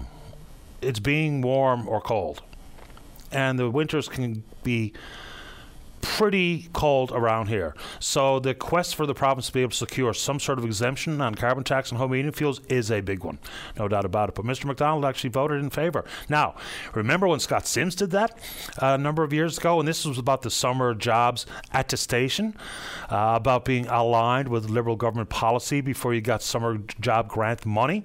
He voted against the government of the day at uh, on that particular issue, and what became of that? His political career. It was. It was the beginning and the end of Scott Simms' political career. He, at that point, was the chair of the uh, committee surrounding fisheries and oceans. He lost that right away. And then, of course, when it came time for a general election, do you think the federal party poured any support into Mr. Simms? No. What was the outcome? The, cons- the Conservative Party won the seat. Clifford Small. So uh, these things all go together. Whether or not this indicates Mr. McDonald is close to retiring or he just voted with his conscience, I don't know. But that's just the fact of the matter as recorded yesterday in Ottawa. Let's take a break. When we come back, Joshua is there to talk about toxins. In what? We'll find out. Take a break. Join us weekdays from 12:30 to 1 p.m. as we discuss anything and everything that's happening now. It's all on the table during your VOCM lunch break. Welcome back to the show. Let's go line number 3. Joshua, you're on the air. Good morning, Paddy. Morning to you. Yeah, so it's nice to be on the show. Uh, this is actually, I guess, prompted by your sort of recent news article there a few days ago um, about like the hair care products that were recalled, like probably more than a 1000000 mm-hmm. Yeah. And um, well, that's kind of disheartening, and especially if you're a recipient of these products, you know, nobody wants to have that told to them, and then they're starting to worry, oh my God, how much exposure did I actually have? And it reminded me of a few experiences that I've had um, the past number of years, really. Um, I, I recall there were probably at least 10 years ago, actually. I uh, It was my first car, an old 99 Sunfire. And I went on a particular website and I purchased a few auto products. And it came in a few weeks later, and I was really excited to open the box. And one of the products that I ordered was like a steering wheel cover, and it was like a camouflage design. And that was like the bee's knees, especially as a young person at the time. But I actually remember reading on the packaging of this steering wheel cover of all things that, and it was pretty well saying like word for word, uh, warning: this product contains lead, which is known to the state of California to cause cancer and other reproductive harm. Yeah. And I said to myself, "Oh my God, seriously!" And I had that moment or so of like, you know, will I keep it after all? I really like it. That's probably not a big deal. But then I thought, you know what? If I put this steering wheel cover on my steering wheel, I'm going to spend the next several months or years always having that concern in the back of my mind. And so I disappointingly, you know, put it back in the package and sent it off and got a refund. But I was just thinking, like, uh, oh my golly, like a steering wheel cover of all things. Why would there even be something like lead in that? And you're constant, you know, especially if you drive for a living or if you're always on the go, just, your hands are probably going to be on that for one or two or more hours a day. Yes, and, and then scratching your yeah. face and rubbing your eyes, all the rest of it. Yeah. And and going and, and if you're a family person, you know, uh, playing with your kids, it's like so that was quite disheartening, and and it kind of begs the question to me now and at the time, like surely, and, and I'm not saying that everyone needs to like throw out their steering wheel cover. That's not what this is about, but I was just kind of thinking, like, surely there's a way to manufacture things like this without the use of lead, of all things. And anyway, there was um, another couple of products that I actually um, wanted to mention specifically, not not to you know, not to um, give any particular company a bad name. I'm not going to specify, you know, that type of thing. But I, I hooked up my washer a couple of months ago, Paddy, and I noticed that the hoses that I bought, once again, I read the label and it said something about the use of lead or, or some sort of, I guess, heavy metal or some sort of toxin. And it warned, like, you know, be extremely careful handling these hoses, wash your hands afterwards, dispose of all packaging properly. Um, so then I thought to myself, oh my God, like I hope that my little boy, you know, doesn't find himself behind the dryer or the washer just playing around and, and handles these these hoses. And um, and one more product I'll mention right now, Paddy. Again, this was like a month ago. Um, I bought an extension cord, an extension cord of all things, and it was like five dollars. Again, I'm not going to say where I bought it, but it was, we'll say, at a semi discount store, and that's fine. I'll certainly go there again. But when I bought this cord, and I I actually used it to charge my phone, um, you know, one time, and then I actually ended up reading the little sticky, the little label on this cord, and once again, it's like it said it said on this cord that like I, I'm not sure. I threw it out after. I'm not sure if it said lead, but it did say that that cord contained a known carcinogen, and it should be handled with extreme care don't let people touch it, wash your hands afterwards. And I was saying to myself, like, really? It's madness. Seriously? Yeah. I mean, when you go, for instance, to a hardware store, what have you, versus the grocery store. People are much more inclined to read the label with what they consume uh, versus what they simply touch. But it's worth it because, as you have pointed out in several instances here, you've had a product delivered to you or one that you were using that had potentially harmful substances. Like even in something that has any rubber on it, a steering wheel cover, an electrical cord. Of course, the most common wrapping would be rubber for most, you know, residential uses for those types of cords. Inside the process of vulcanization, there's all kinds of metal oxides, all kinds. Peroxide, I think sulfur is probably the most common chemical inside that process, but inside the metal oxides world is absolutely lead. it, it just is. So I think you're making a pretty valuable point here. Is don't take for granted that the steering wheel cover or the electrical cord or the hose for your uh, for your washing machine is exactly what you think it is. Have a read. Absolutely have a read. And in the world of hair care products, you know, and only because of that story that I even look one step further about it. Formaldehyde and denatured uh, oils and coal tar and silicone, silicon, and all these things in your hair, your shampoo or your gel or your hairspray. It's just wild. I never gave it any thought until I read that story. You know, yeah. I long for the days where my shampoo is a beer shampoo. Give me some body on tap. Yeah, of course, and um, and I'm not trying to isolate lead as the only cause. I mean, it's 2022, and apparently, especially in cleaning products and and just different things like that, there are multiple ingredients that might be either questionable or you know there have been after the fact well, I mean, even take asbestos. Apparently, like 60 or 70 years ago, there was like posters and advertisements about, uh, you know, kids playing in this stuff and saying like this is completely safe, and yet for all a few, you know, 20 or 30 or 40 years later, it's like, wait a minute, this is this is highly highly carcinogenic, this asbestos, and this needs to be, you know, handled by hazmat suits. But yet, for all at first, they thought it was completely safe. So that's I mean, I'm not trying to sound too doom and gloom here. I guess in conclusion, I just trying to encourage people and a reminder to myself to be mindful of different ingredients, not just in food apparently, but especially if there's um, a little sticker or you know information pat with the product. you know, maybe give that a read over. Um, you know, most people have, I guess, have the internet. You know that I guess all it is is to do a little Google research or whatever. If you have questionable um, ingredients or you know that type of thing, and maybe even like if if people want to take it a step further, like of course they do have the option to call the company and either express their concerns or I don't know. I suppose some of these things come down to government intervention at some point. If there's and and again with that steering wheel cover example that I said, I, I guess California specifically has more of a rigid um, criteria and and mandate for certain you know um, substances because a lot of these products go so far as to say this is known to the state of California. to cause cancer. So, but they're not rigid enough to ban it. Oh, okay, yeah. Um, really? Like, I, I, I guess when I read things like that, I figured that in California you wouldn't find products containing this. But what you're saying, Paddy, is that they are sold in California as well? Or? Well, I don't know if they sell them there. My point was that it's easy enough for the state of California to say we're aware of it, but the step mm-hmm. further to be rigid would be to say we're not allowing manufacturers inside our state borders to use lead in steering wheel covers. That that's the only point I was making. Not that okay. you know, and the lead component might be minuscule that presents very little risk. I don't know because I don't know the yeah. wheel, nor do I know the chemical compound of that okay. product. But uh, yeah, and speaking of things like asbestos, we're still producing it in Canada, in Quebec. I think we're the only first world nation on the face of the earth that's continuing to produce asbestos. And here we are with public buildings. People are afraid to buy them and tear them down because of the the uh, remediation required, especially when we talk about asbestos. It's such a weird world.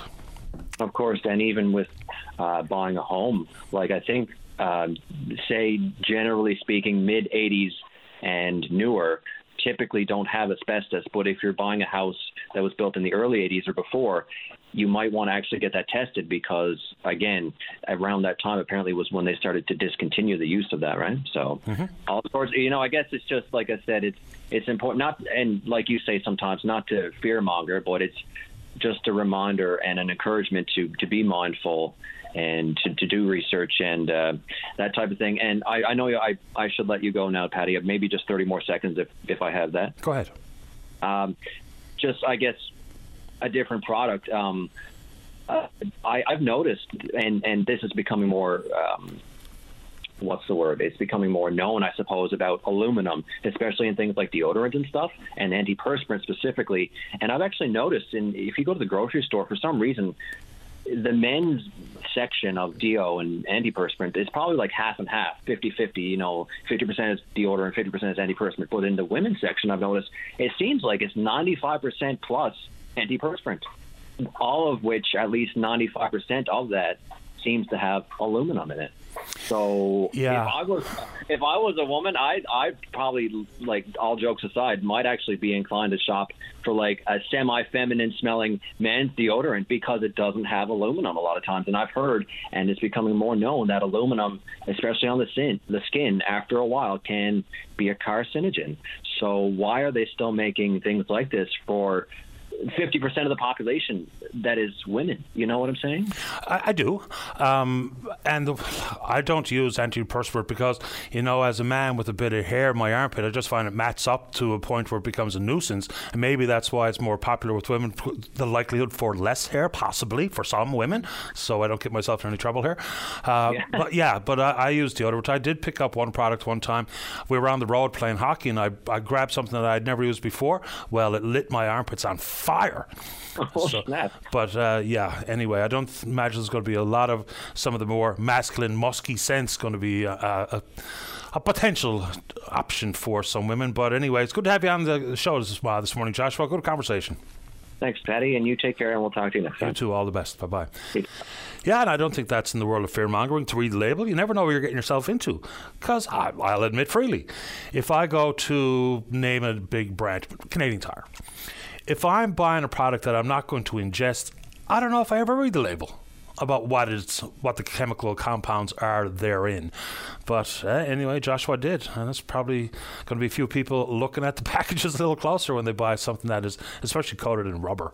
All right, let's take a break. Don't go away. Welcome back to the program. Let's go. Line number one. Let's take a morning to the opposition House Leader. He's the PC member for Conception Bay South. That's Barry Petten. Good morning, Barry. You're on the air. Uh, good morning, Paddy. How are you? Okay. How about you? I'm good, thanks. Uh, Paddy, I, I, just wanted to call in and uh, discuss an issue that's been discussed last week, of course, and it's been in the media a bit since every day pretty well. And I know you had in your program, you actually yesterday I heard you talking about in your preamble and as well as last week, is regarding the perceived, I guess, perceived conflict of interest with the Premier and the so-called fishing trip or what have you. And I mean, I think first thing we need to be clear, it's not about a fishing trip. It's more about the perceived real conflict of interest and the answers that the Premier's been given when asked questions. I mean, mean, I've not accused him of anything. I've started off by asking questions, and uh, I know my first question conversation was followed was interrupted by the House Leader, Government House Leader, Minister Crocker, was basically telling me we're going down this road, Barry. You know, we want to go down this road, and which raised my, you know, I'm not new to the House, so you raise your antenna and say, okay, hang on, what, what's what's going on? I'm asking a question that was reported by All Newfoundland in their story, and I'm asking a question for clarity. It's our job to do, as of course in the House Assembly, and so that instantly gave, you know, alarm bells went off my own mind. So anyway, through the question period and the response to the Premier, I guess is, is most telling, Paddy, in the sense of it's my time, my dime, I can do what I want in my own business. and respectfully, you know, he's right if he wasn't Premier of the province. And we say this as an adage, and I mean, we say it. He's premier for 365 days a year. It's not. He's not Andrew Furey on weekends or Dr. Furey on other days. He's Premier Furey 365. I, I know, and that that's a challenge. And you know what, Paddy, It's a challenge sometimes for me is in the role you play in the House of Assembly to challenge the Premier and ask those questions because the party you feel that you're going down a road you don't really feel totally comfortable with. And I'll be honest and really frank with you and your listeners, that's the way I felt. But when I started asking the questions, because I felt like it was an obligation I felt I needed to ask, and the answers I got, I started thinking, I'm glad I did ask the questions because to me, there's more to this story than what we're actually being told. And it's not a witch hunt. It's I mean, it's the premier and his, and his own comms people, and probably his own senior ministers, the way they've circled the wagons, and the responses and lack of responses that's kept this story alive. And I mean, I plan on going for, you know, I plan on trying to get more answers on this because I think, as a premier of the province, he owes it to the people. And, uh, you know, Paddy, I might add to that part. As MHAs, we all have an obligation and responsibility in our disclosures to, to tell the public, tell, we have to tell the chief uh, commissioner of legislative standards, right to this, right to what we have in our bank account, right to the cent, what we owe on our visas, what we owe on our homes, what we our wives make, what any monies we get, any lands we got, any investment you have, any like your, full personal life is true out a piece of paper and is documented and is, and is in a vault out there. Apparently, they're the only ones can see it that's to protect you from any perceived conflicts of interest, and they rule if you have any conflicts if you don't. It comes with territory, and that's coming as an MHA, not as premier, not as from probably with some vast other interests that some members go in with, but I mean they create blind trust and what have you. This is the territory working. This is being a public servant or you know public figure or elected official. It comes with territory. I don't like it. I don't think any of us like it, but we live with it. So the fa- the fact to say you're picked on and because ever since you get in you've been this or that, I think we can all say we live live in a fishbowl in Newfoundland politics. We all have our moments of that. I mean, I've experienced it. We all experience it. But that, all that aside, that's kind of the red herring into the situation, Paddy. The problem line is we feel there's answers and not questions being asked and answers not provided, and it's incumbent on the Premier of this province to clear the air, provide receipts. If you get receipts, provide them. It's not a matter of and clear the air and we'll move on. I asked that question to him, and I and I was dismissed once again and again, and he gets out and been, and since then it's just he avoided the media the other day. He wouldn't ask any questions. So answer any questions. I mean, Paddy, I think it's all fear, fear game, and in his role, I think it's fear for us to challenge and keep challenging this issue until we get some clarity, because I think the public deserves to know. Scrutiny becomes more and more sharp the higher you are in elected office, and of course, the tip of the spear here is on the eighth floor, so I get it. Um, for the purpose of conversation, so if this if there had to be a sighting of Mr. Risley leaving the Premier's home after a Friday night dinner, would it be the same conversation? Or is there something about the fact that it was Risley's Lodge? I'm just trying to figure out exactly where people think the problem is here. Like, for instance, if he paid for it, then I don't know how far we go with this. If it was a, a dinner in his home with a guy who he's known, who he considers and he says is a friend, would it be the same conversation in your opinion? Uh, Paddy, it, it would be the same one, you know, and you're right to your point, because I don't get hooked up on the fishing lodge piece. I think it's the judgment piece. So if he did leave the Premier's home after a Friday night dinner, I think as a Premier of province, and as any of us, any minister or any person that had any influence, or this man is, you know, he's involved, heavily involved with Port Port, I think this still requires a certain level of scrutiny and who you're associating with, because this, the optics, is, I mean, we know I live in optics. So to your point, I think there'd still be valid questions. So I don't think the fishing lodge, I think that's the red herring in this situation. I think, and I heard, I heard different people. We've had discussion. Many people I have, and myself. The fishing lodge just is the example. That's where it happened to, and it's kind of under the cloak of secrecy. But even if it was in his own home, it's still a valid question because you're you're, you're having conversations with someone that's making a multi-billion dollar proposal on the Port au Port Peninsula, and the timelines and associating people, other people involved. There's a lot of questions, unanswered questions there, and a lot of people are asking those questions. to come to me, and I mean, you're, they're coming to you, I'm sure, and we hear it all other other outlets as well. People have serious concerns, and so I don't think it really matters if it was lodged or it was in his own dining room. These are valid issues and deserve answers. Uh, again, this is just my own personal opinion. I think the story got more traction than it possibly would have, just simply because the premier was frustrated in his reaction to the question. You know, bringing up charitable work and keeping his medical credentials alive, you know, practicing medicine, and now this one. when because it's human nature when we say regardless who we're talking about andrew Furey or anybody else when someone asks uh, answers in an angry or frustrated fashion or gets their back up, people automatically think there's more to see. So I think that's where the story really got legs is when people thought, wait now, if you're reacting like that, there must be something to it, as opposed to someone who's just frustrated just had an outburst. So I, I, think that's why the story is still alive in many corners. Had he said, "Oh no, geez, myself, my father, we've been salmon fishing together for years. I've been to that lodge in the past, uh, paid my own way, and uh, you know, here's the receipts. I'm not sure what else you want me to say. I have friends and a father, and we like to salmon fish." Okay, I think that all of a sudden the story gets a little bit tempered. It doesn't go away, but it certainly got more traction when he was frustrated in response. Absolutely, and you know, Paddy, I don't disagree with a word you say, but I mean, on that note, the Premier's had better part of a week now to come out and clear the air. He read the articles we all read. He's listening to the radio. He's probably listening to us right now. So he has that opportunity to come out and clear the air. So why, you know, why why don't he just come out and do that? I mean, the opportunity's been given to him many, many times last week. This def- defile and you're above everyone else.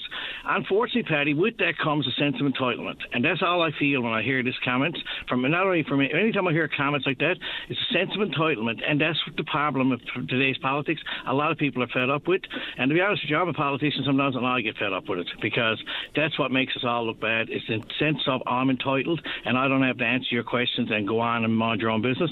That's not what. That's the problem we got in Newfoundland politics, probably right across the board. And I think it needs to stop. And I mean, he could stop this right now and come out and clear the air and provide the information we've asked, and we move on. Obviously, he's not. So obviously, that draws the question: Can he? Can he clear the air? So I mean, it's incumbent upon the premier. I mean, the ball's in his court. If you ask me, and I think that we'll continue on on this road. Not that I think there's other things important, but this is important too because you're looking at the judgment of the Premier in holding the IS office in the province, and I think that they're very, very valid issue that uh, needs answers. So clarification, yes or no? If the if the Premier provides an invoice and how it was paid, that's it for you. You're done with the story. I wouldn't say I'm Don Paddy, but I think that would be a good start in the right direction. There may be other related questions we're going to ask. Do I say I'm shutting down the story? Probably not, but that will go a long ways But okay, well, you know, but, I mean, we still need to know, though, even with a receipt, and this is something that's a fair question, too. You know, what, you know, what, who else was there? And that's not clear. He said that was in the public media. And what was discussed? I mean, the one that got away, I mean, the timelines are still questionable, but it would help his cause a lot. And I think in the public eye, it would help his cause a lot as well. Appreciate the time, Barry. Thank you. Thank you, Paddy. Take care. Bye bye. As opposition House Leader, the PC member for CBS, Barry Petten. One thing that came out of this, and regardless of what person or behavior or policy or project we're talking about, it is absolutely an excellent idea for the establishment of an ethics commissioner. Why not?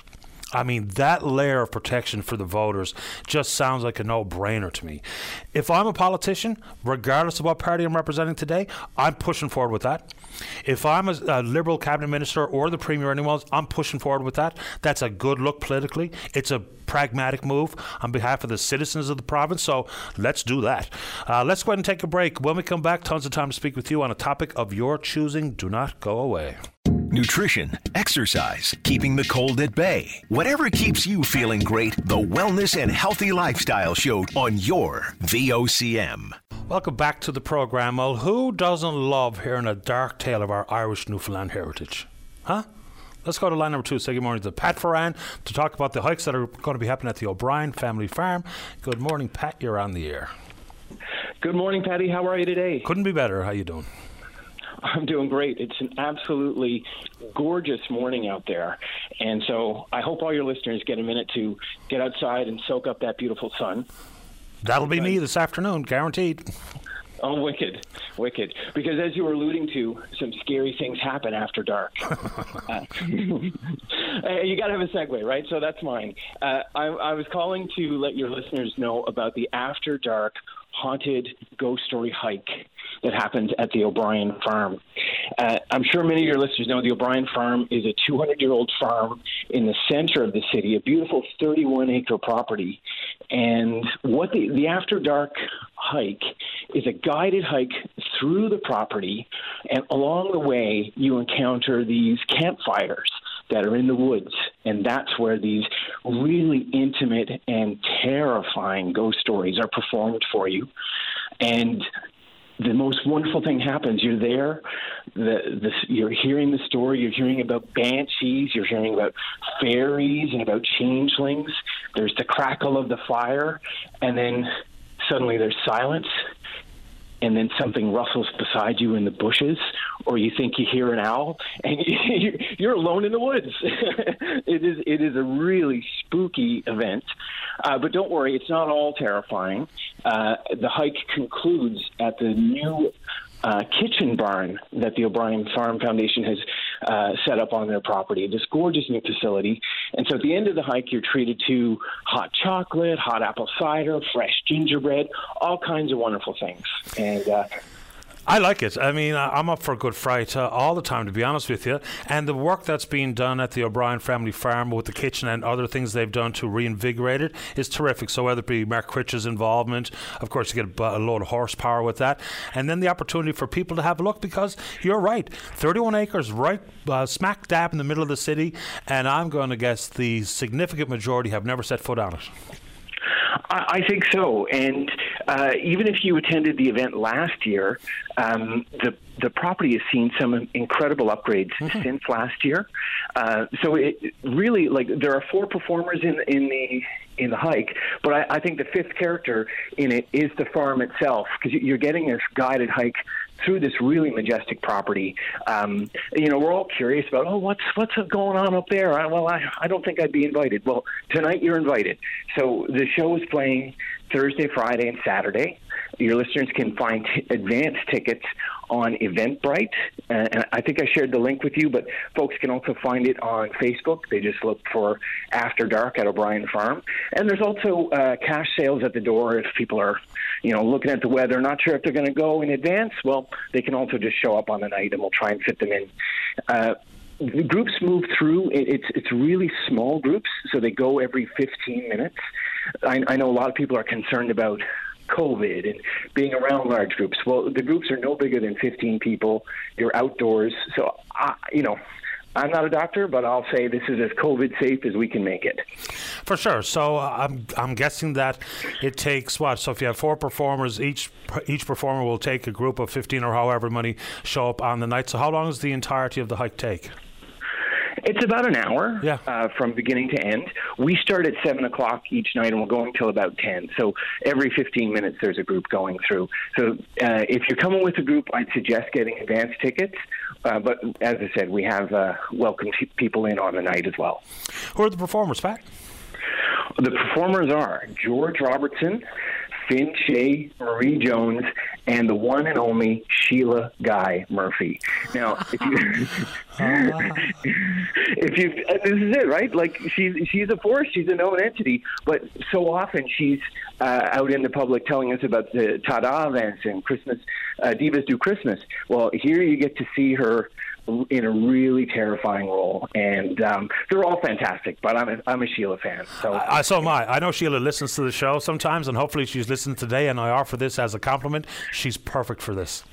She really is. She really is. I love Sheila. Uh, well, thanks so much for having me on, Paddy. And uh, and I really hope that your listeners do get out to uh, enjoy that sun. I can't believe how lucky we are here in the third week of October. 14 degrees. Are you kidding me? It's just stunning out there. I was sweating doing backyard work on Saturday from the sun. I believe it. Yeah, it was awesome. So, for folks who want to catch After Dark at the O'Brien Family Farm, Thursday through Saturday, beginning at 7 p.m. Small groups. If you're bringing a group, please do indeed buy advance tickets. If you're playing the weather forecast as the determining factor, you can make arrangements at the door. Good to have you on, Pat. Good luck and break a leg.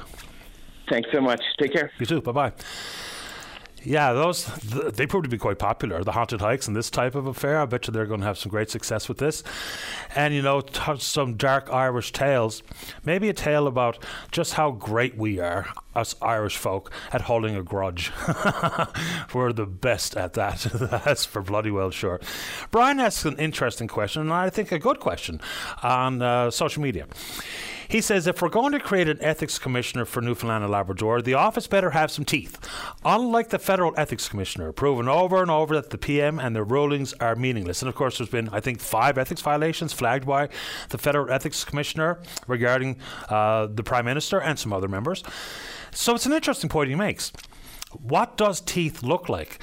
I guess how the office is used today would be very much insofar as informing voters that there has been an independent review of a one politician or another, one party or another, and people can use that as they consider who they'd like to vote for in the future, as opposed to any real formal sanctions. There are some, I believe, available sanctions, you know, repayment of funds, whether it be the Aga Khan trip, for instance, and others, but I don't know what teeth looks like, but he makes a good point because it's one thing to have a, a violation flagged, it's quite another to actually do something about it.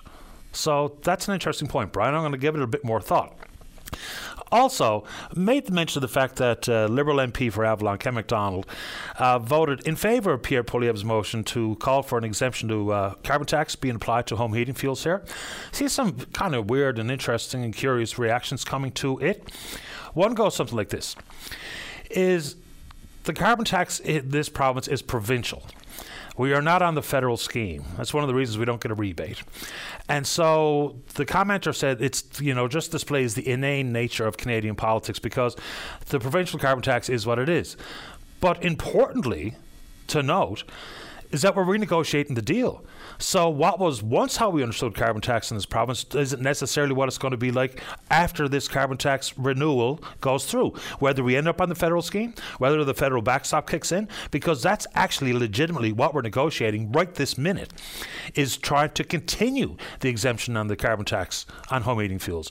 So, a federal member of parliament representing whatever party in this province, that's actually part of the conversation there's no guarantee that the exemption continues, which makes Mr. McDonald's vote I think a bit more important than people are giving it credit for. Now, the motion went nowhere, and no one's surprised with that. But, yeah, there's an implication here provincially. Even though we have a provincial uh, carbon tax structure, that's being renegotiated. So it does have some bearing on this province, believe it or not. And that conversation is not going away, as everybody is obviously aware. Okay, let's see here. Oh, Brian just replied to me. I asked him the simple question, what does teeth look like? Just curious for him to elaborate as opposed to, uh, it wasn't a put down, and I hope he heard it like that. So he's going to go on and see if he can find out what the potential consequences are for an ethics violation federally, and so sanctions and repayment of funds or whatever the case may be, or is it simply political in nature so that we can factor it into our evaluation of one person, one party, or another? That's a good one put forward by Brian. Okay, let's go ahead and take a break. When we come back, today's a good one to get on the program with the topic of your choosing. If you're in the St. John's metro region, the number to dial is 273 5211, or elsewhere it's toll free long distance 1 888 590 VOCM. That's 8626. We're taking a break and then we're coming back. And welcome back to the show. Every now and then, I don't know if it's coincidence or it's some, something that a number of people saw concurrently the same morning, but a half dozen emails in the last 60 minutes regarding distracted driving, something that we talk about sometimes on the show and happy to talk about it again. The one common thread through, of course, we know generally speaking, when people think about distracted driving, it's about having your eyes down, looking at your cell phone. And if you're out and about, whether on your bicycle or as a pedestrian or driving your own vehicle, you see it all the time. It is way, way too common. But there are other forms.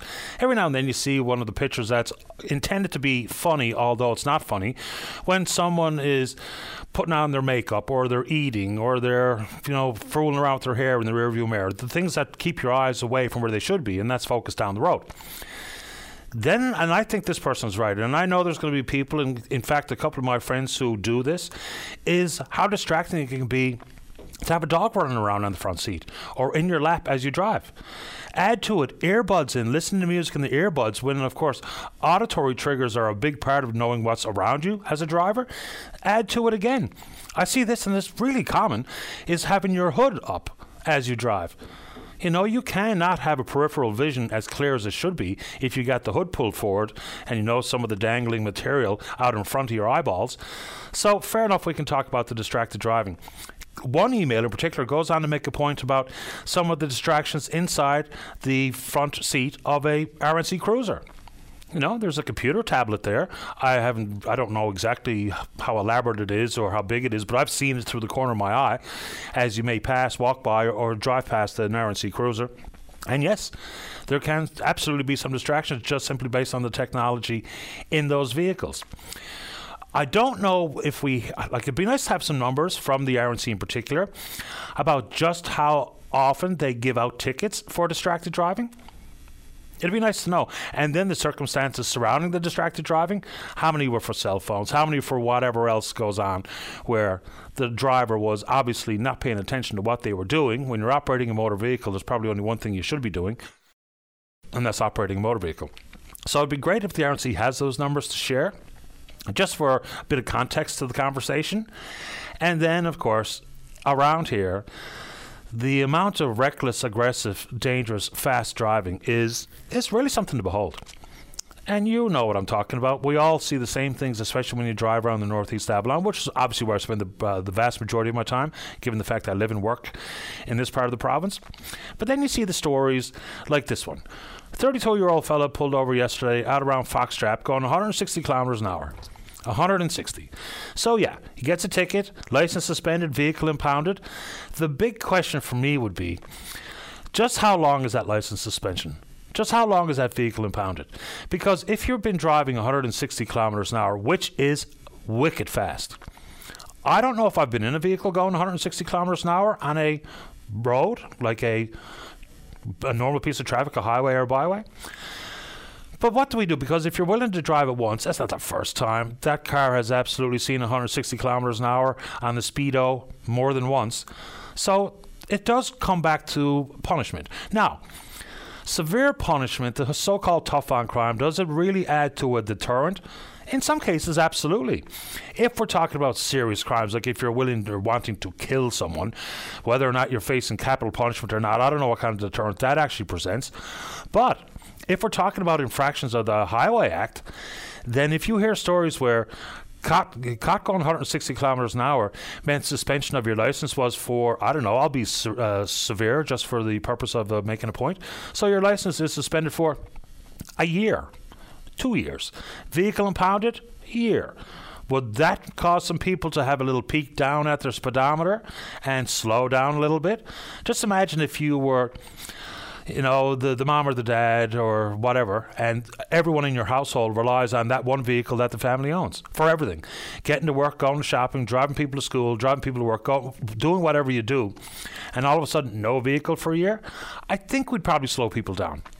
And I do have debates in my own mind and on this program about what tough on crime and what punishment actually means to those who might be the next perpetrator. But I think, in insofar as how you operate your vehicle, I think that's one area where people would absolutely slow down. Imagine if this 32 year old fella is married to a 32 year old woman and has two young children, and everybody uses the one car for everything that they do and all of a sudden that car is gone for a year. Now, not to break up anybody's marriage, but it might just be the reason why people are a little bit more mindful of how fast they're going. Because around here, people are flying around. And we see the same things every day. I'll simply see you at the next red light. You're going nowhere in an absolute hurry. If you're talking about driving or navigating the roads here, on the Northeast Avalon, and I'm sure it's probably very similar right across the province. And I mean, don't get anyone going on that outer ring road, you know full well that that is a racetrack in the minds of way, way too many. Someone wants a bit more information on the thoughts about looking at the grocery industry. Of course, there's been some rumbles inside of Parliament. For instance, the NDP and, and Jagmeet Singh talking about we need a government led investigation into excessive pricing or potential price gouging yeah, the revenues are up and profits may indeed be up somewhat too. But of course, a lot of the inputs are also up for the grocery chains. So the story that I uh, spoke to this morning was about the fact that the Competition Bureau of Canada which is the go to consumer watchdog in this country, they are indeed going to have a study on competition inside the industry. Some of that is able to look at things like pricing uh, excessive and or potential price gouging or price fixing. And it's not like it's never happened before. Does the bread scandal come to mind? So of course it has happened and we need to be protected from it.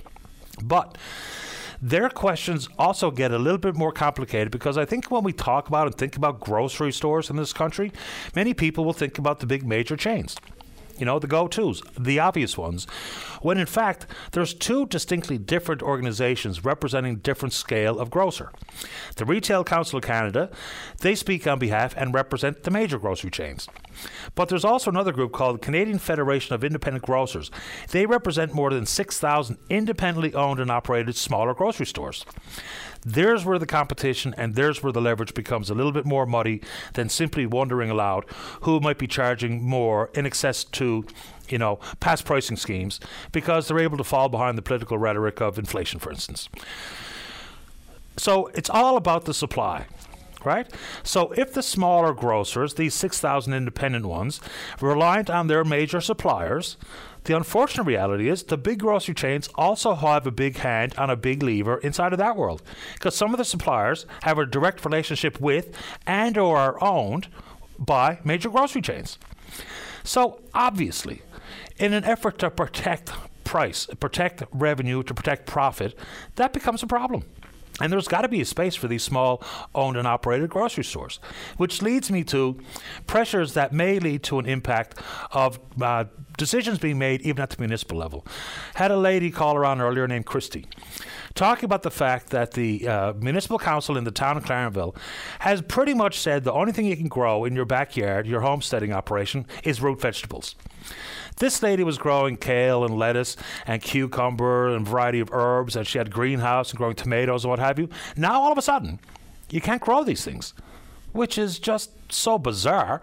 And please, if you are one of the representatives of the town council from the mayor on down in Clarenville and would like to offer the rationale as to why and how you arrived at that decision, it would be nice to hear it.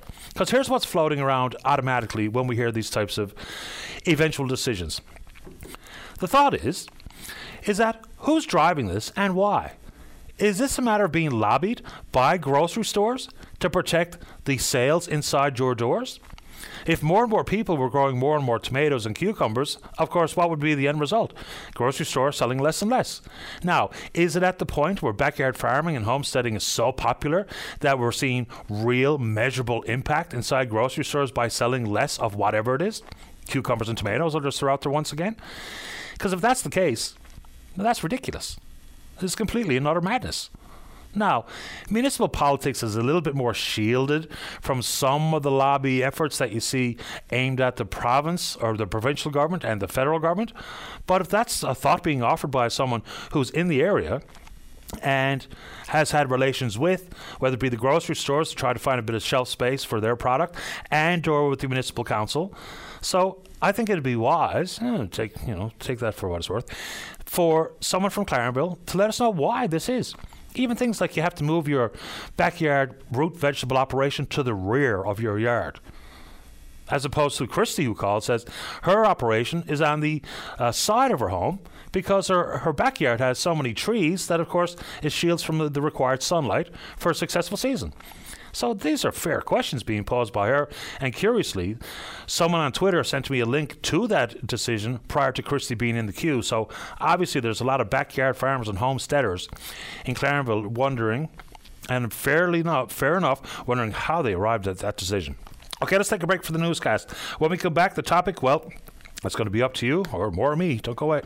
Your VOCM mornings with Jerry Lynn Mackey and Ben Murphy, 5:30 to 9 a.m. weekdays on your VOCM. Welcome back to the program. Let's see here. Let's go to line number two. Frank, you're on the air. Hi, Frank. I wonder about this uh, GST, the remainder of our GST. Mm-hmm. Everybody was telling me we're supposed to get that in November. I see, and I don't know if where are we? Yeah. So it made it through the House of Commons. It made it through the Senate. Got royal assent just a few days ago, uh, late last week. And so the thought is that it's going to be sent out, begin to be sent out on the fourth of November. Fourth of November. Oh, yep. okay. Now, Paddy, I was going to ask you another question. Sure. How about how, how about that? Uh, that uh, last time the uh, provincial government was giving us here, the, right here, uh, uh, Furey and uh, Coady, the four hundred dollars. When do you, when do we get that? The only timeline they've offered on that one, Frank, is that before the end of the year. So I don't, I haven't seen a firm date as to when the money will start to flow. If you have a direct deposit account set up with CRA, it'll just show up in your bank account. If you don't, you'll get a check in the mail based on your 2021 filings. But no firm date that I've seen on that one. Oh no, because uh, I already got a bank account, right? Mostly all my money goes into my bank accounts. So do you have a direct deposit set up with the uh, Canada Revenue Agency? Uh, yeah. Okay, so that'll just show up in your bank account when when it starts to flow. Oh, is it? Oh, then thank you. Thanks for that, Paddy. Appreciate that. Anytime, Frank. All the best. Okay, then. I have a good day. All right, you too. Bye bye. And so the GST bumped, and I'm sure everybody is aware. So some 11 million Canadians get the GST checks, and so what's going to happen? Is if you are a single with no children, you get a bump of $467, 612 for single parents or married or common law couples, uh, 161 for every child under the age of 18. So there's going to be that bump and it's coming out. We're, on, we're led to believe, or we're told by the federal government, the week of November the 4th. Let's go to line number one. Michelle, you're on the air. Yes, hi, Paddy. Uh, hi. How are you? I'm doing okay, thanks. How are you doing? Not too bad. I just want to uh, uh, make a comment or whatever. Um, how are, are the seniors and social assistance people going to survive now the winter when we're only on a certain budget? I'm only getting two hundred dollars um, every every two weeks just to go out and get my groceries and uh, basic things that I need, and. Uh, I went out last week to get groceries, and that was $144. And half the stuff that I had in the lineup, I had to put back. So what what I took out of the store was two bags, of them little small little bags, and um, how was that going to feed me for uh, two whole weeks? Because uh, apples were 11 something a bag and I'm trying to eat healthy because if I don't eat eat healthy well then it's going to cost more money for the for the uh, health care for somebody end up getting sick and going into the hospital and stuff. This five hundred dollars bit or whatever that we're going to get, that's that's fine and good, but I think we should be getting five hundred dollars on every check to be able to spend at least five hundred dollars to get groceries. So I was just wondering what you thought about that. Well, I've tried to talk about it uh, a couple of different ways, sir. It's fine on people who are eligible for this $500. So that's everyone 18 and older earning $100,000 or less. And then there's, of course, a sliding scale to 125 where you'll get up to $250.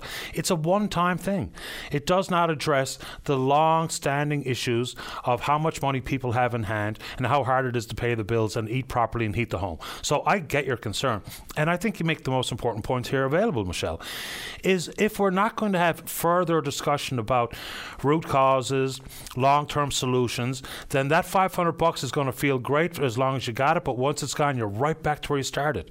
So for some people, who knows how people are going to spend the 500 bucks? For some, it might be close to Christmas and it goes to Christmas gifts. Some people might put it on their credit card. Some people might just buy Christmas liquor with it. We don't know, but it doesn't solve anything long term. It really doesn't. So that is the point that needs more and more conversation is how do we deal with the long standing problem? Because I don't know how people make ends meet. I just do not know. Lucky enough to have a decent job, wife works, the boys work for their pocket money, and I'm worried about going to the grocery store. I can only imagine if I was in your predicament with the amount of money you have to spend. So, Michelle, I wish I had an answer for you, but I'm 100% on side with you thinking and saying we need to know what the long term plan is because you're right. We definitely need to know about long-term plan because, I mean, I know that people are going out stealing the groceries and that now, and you know what? They don't care because if if they if they get caught, they're only going to uh, eventually they'll end up well down down in jail or whatever. Well, then they're off the streets. Then for the winter, they're glad to be inside. Some and, of them would be, maybe, yeah. Deal, you know, like it's shocking that like two hundred dollars don't buy you very much every two weeks, and and uh, you know what do they we we brought uh, a lot of people in from Ukraine, and and I'm really glad that we did that, and I'm really glad that our government was there to help them out and everything. But what is our government doing to help us out?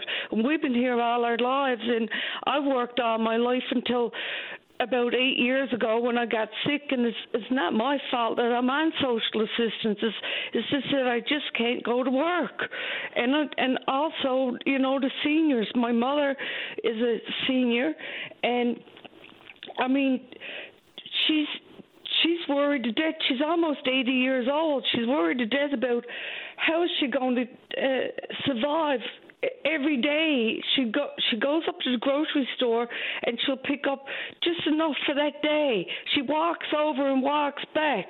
I mean that's if we were getting five or six hundred dollars every two weeks, well you know, maybe we'd be able to get by, but I'm starting to think myself now I'm going to have to start stealing groceries in order to survive the winter.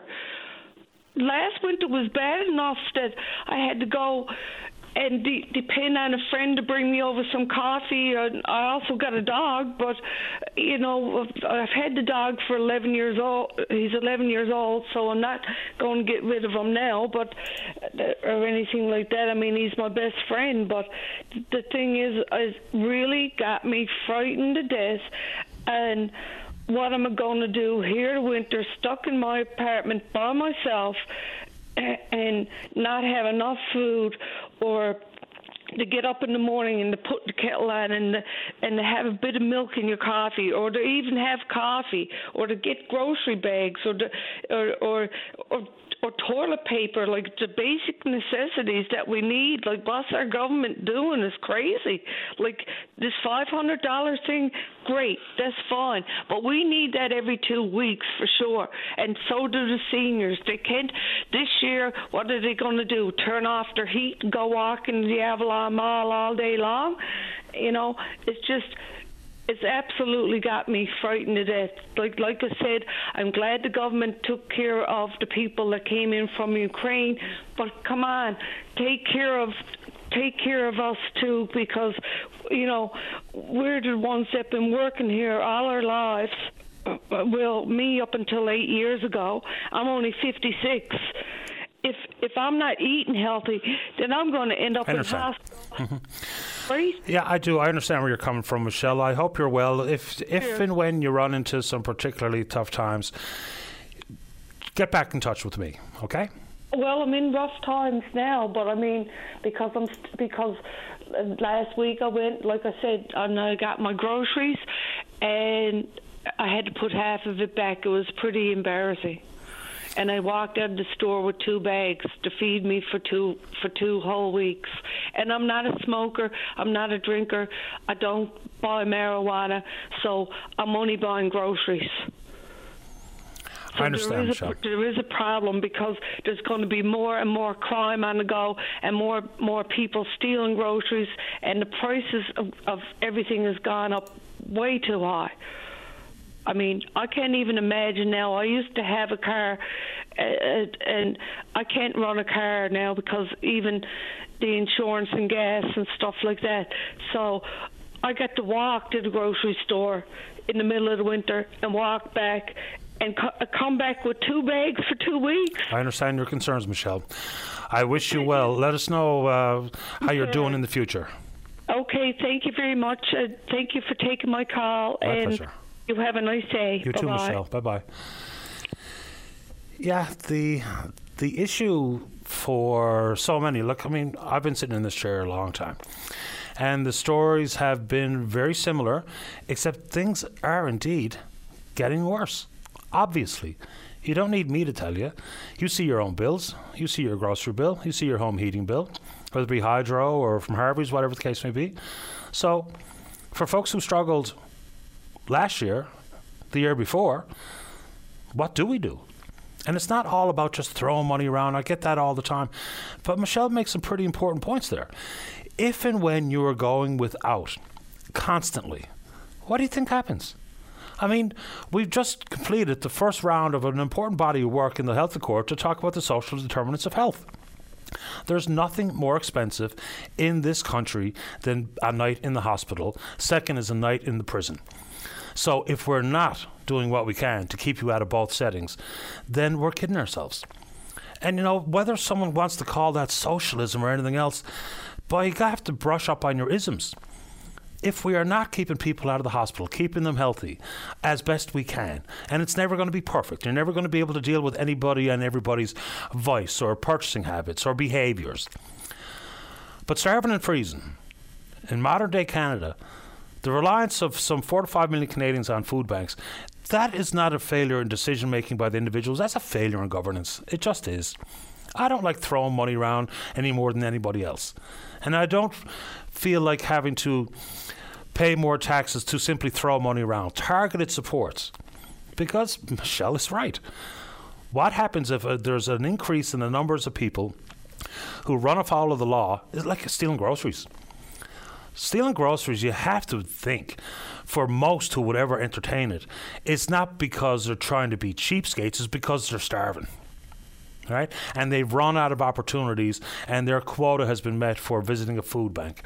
So how we do that, I don't know. But there's an interesting announcement coming up this morning or this afternoon at 1 p.m., where the Minister for Children, Seniors and Social Development, John Abbott, uh, he's going to be joined by uh, Rick Kiely, who's from Waypoints they're going to be talking about some sort of program, and I'm interested to hear the details about a targeted basic income for youth who are receiving residential services.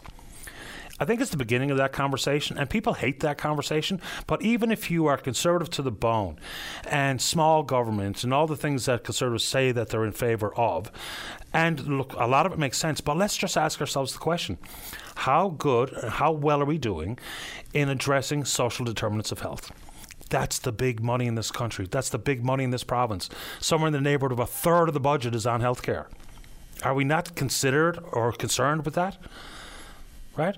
You can't at the same time be worried about access to a doctor and not worried about how many people are getting sick and some of the chronic illnesses that are pervasive and, pro- and prevalent. We're leading the league in most of them. Let's go and take our final break in the morning. When we come back, you can wrap it up with a thought on anything uh, of your choosing. Don't go away. Welcome back to the program. Uh, listener asking for more information about the para sledge hockey team, the para ice hockey team, the men's team that's uh, having a training camp right now in Paradise. It's been on the go for a couple of days. Asking when they can go watch it. Happy to give the info once again because we've got two players in camp. Of course, Liam Hickey and Gavin Baggs is there, as well as the equipment manager. I believe his name is Murley. So here's the opportunity to go watch some sledge hockey. And if you've never seen it, do yourself a favor. It is really fun to watch and it is super fast. So, the Inter Squad Red and White games tomorrow, Wednesday, October the 26th, from 9:30 a.m. to 11:30 a.m. And then Thursday the 27th from 1:30 p.m. to 3:30 p.m. And here's the great opportunity. And all these events are free to the public. If you'd like to for the first time or again to sit in one of these sleds to see what it's like to play hockey in a sled with those sticks and how hard it is to go as fast as you'll see like for instance if you just wait till you uh, get a load of how fast Liam Hickey is. You can get an opportunity to go out and give it a whirl for yourself. Wednesday again the 26th of October of course at 1:30 p.m. you'll be able to do exactly that. And this is a big deal to have the para ice hockey team here in Paradise again. And as I mentioned off the top of the program, we've actually had international games out there. Uh, a couple of years ago, was it, Dave? The international tournament was out in Paradise, something like that.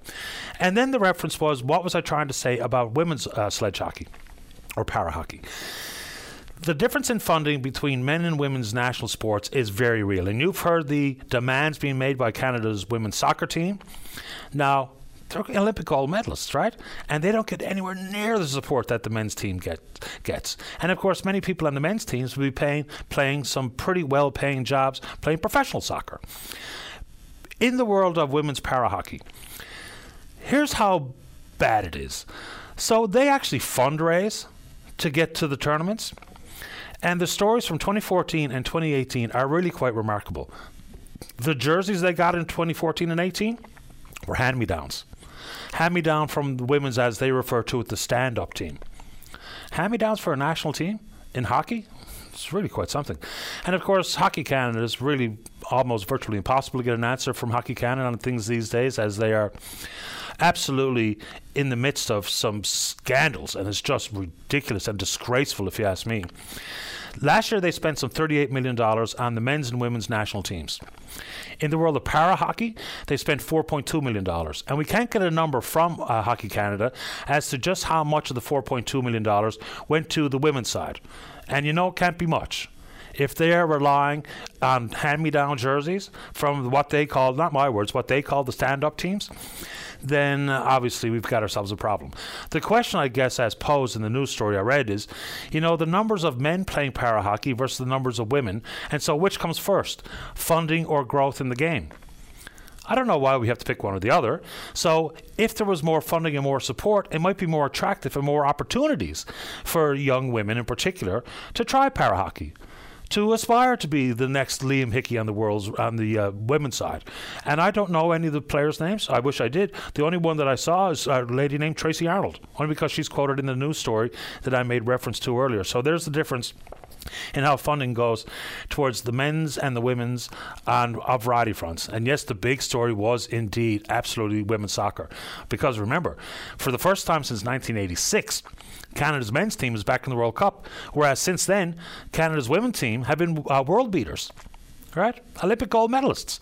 But good luck to the Canadian men as they take to the pitch this November over in Qatar, or Qatar, however people pronounce it these days. But there's some of the disparity on that front. Final check in on the Twitter box. We're VOCM Open Line. Follow us there. Our email address is openline at VOCM.com.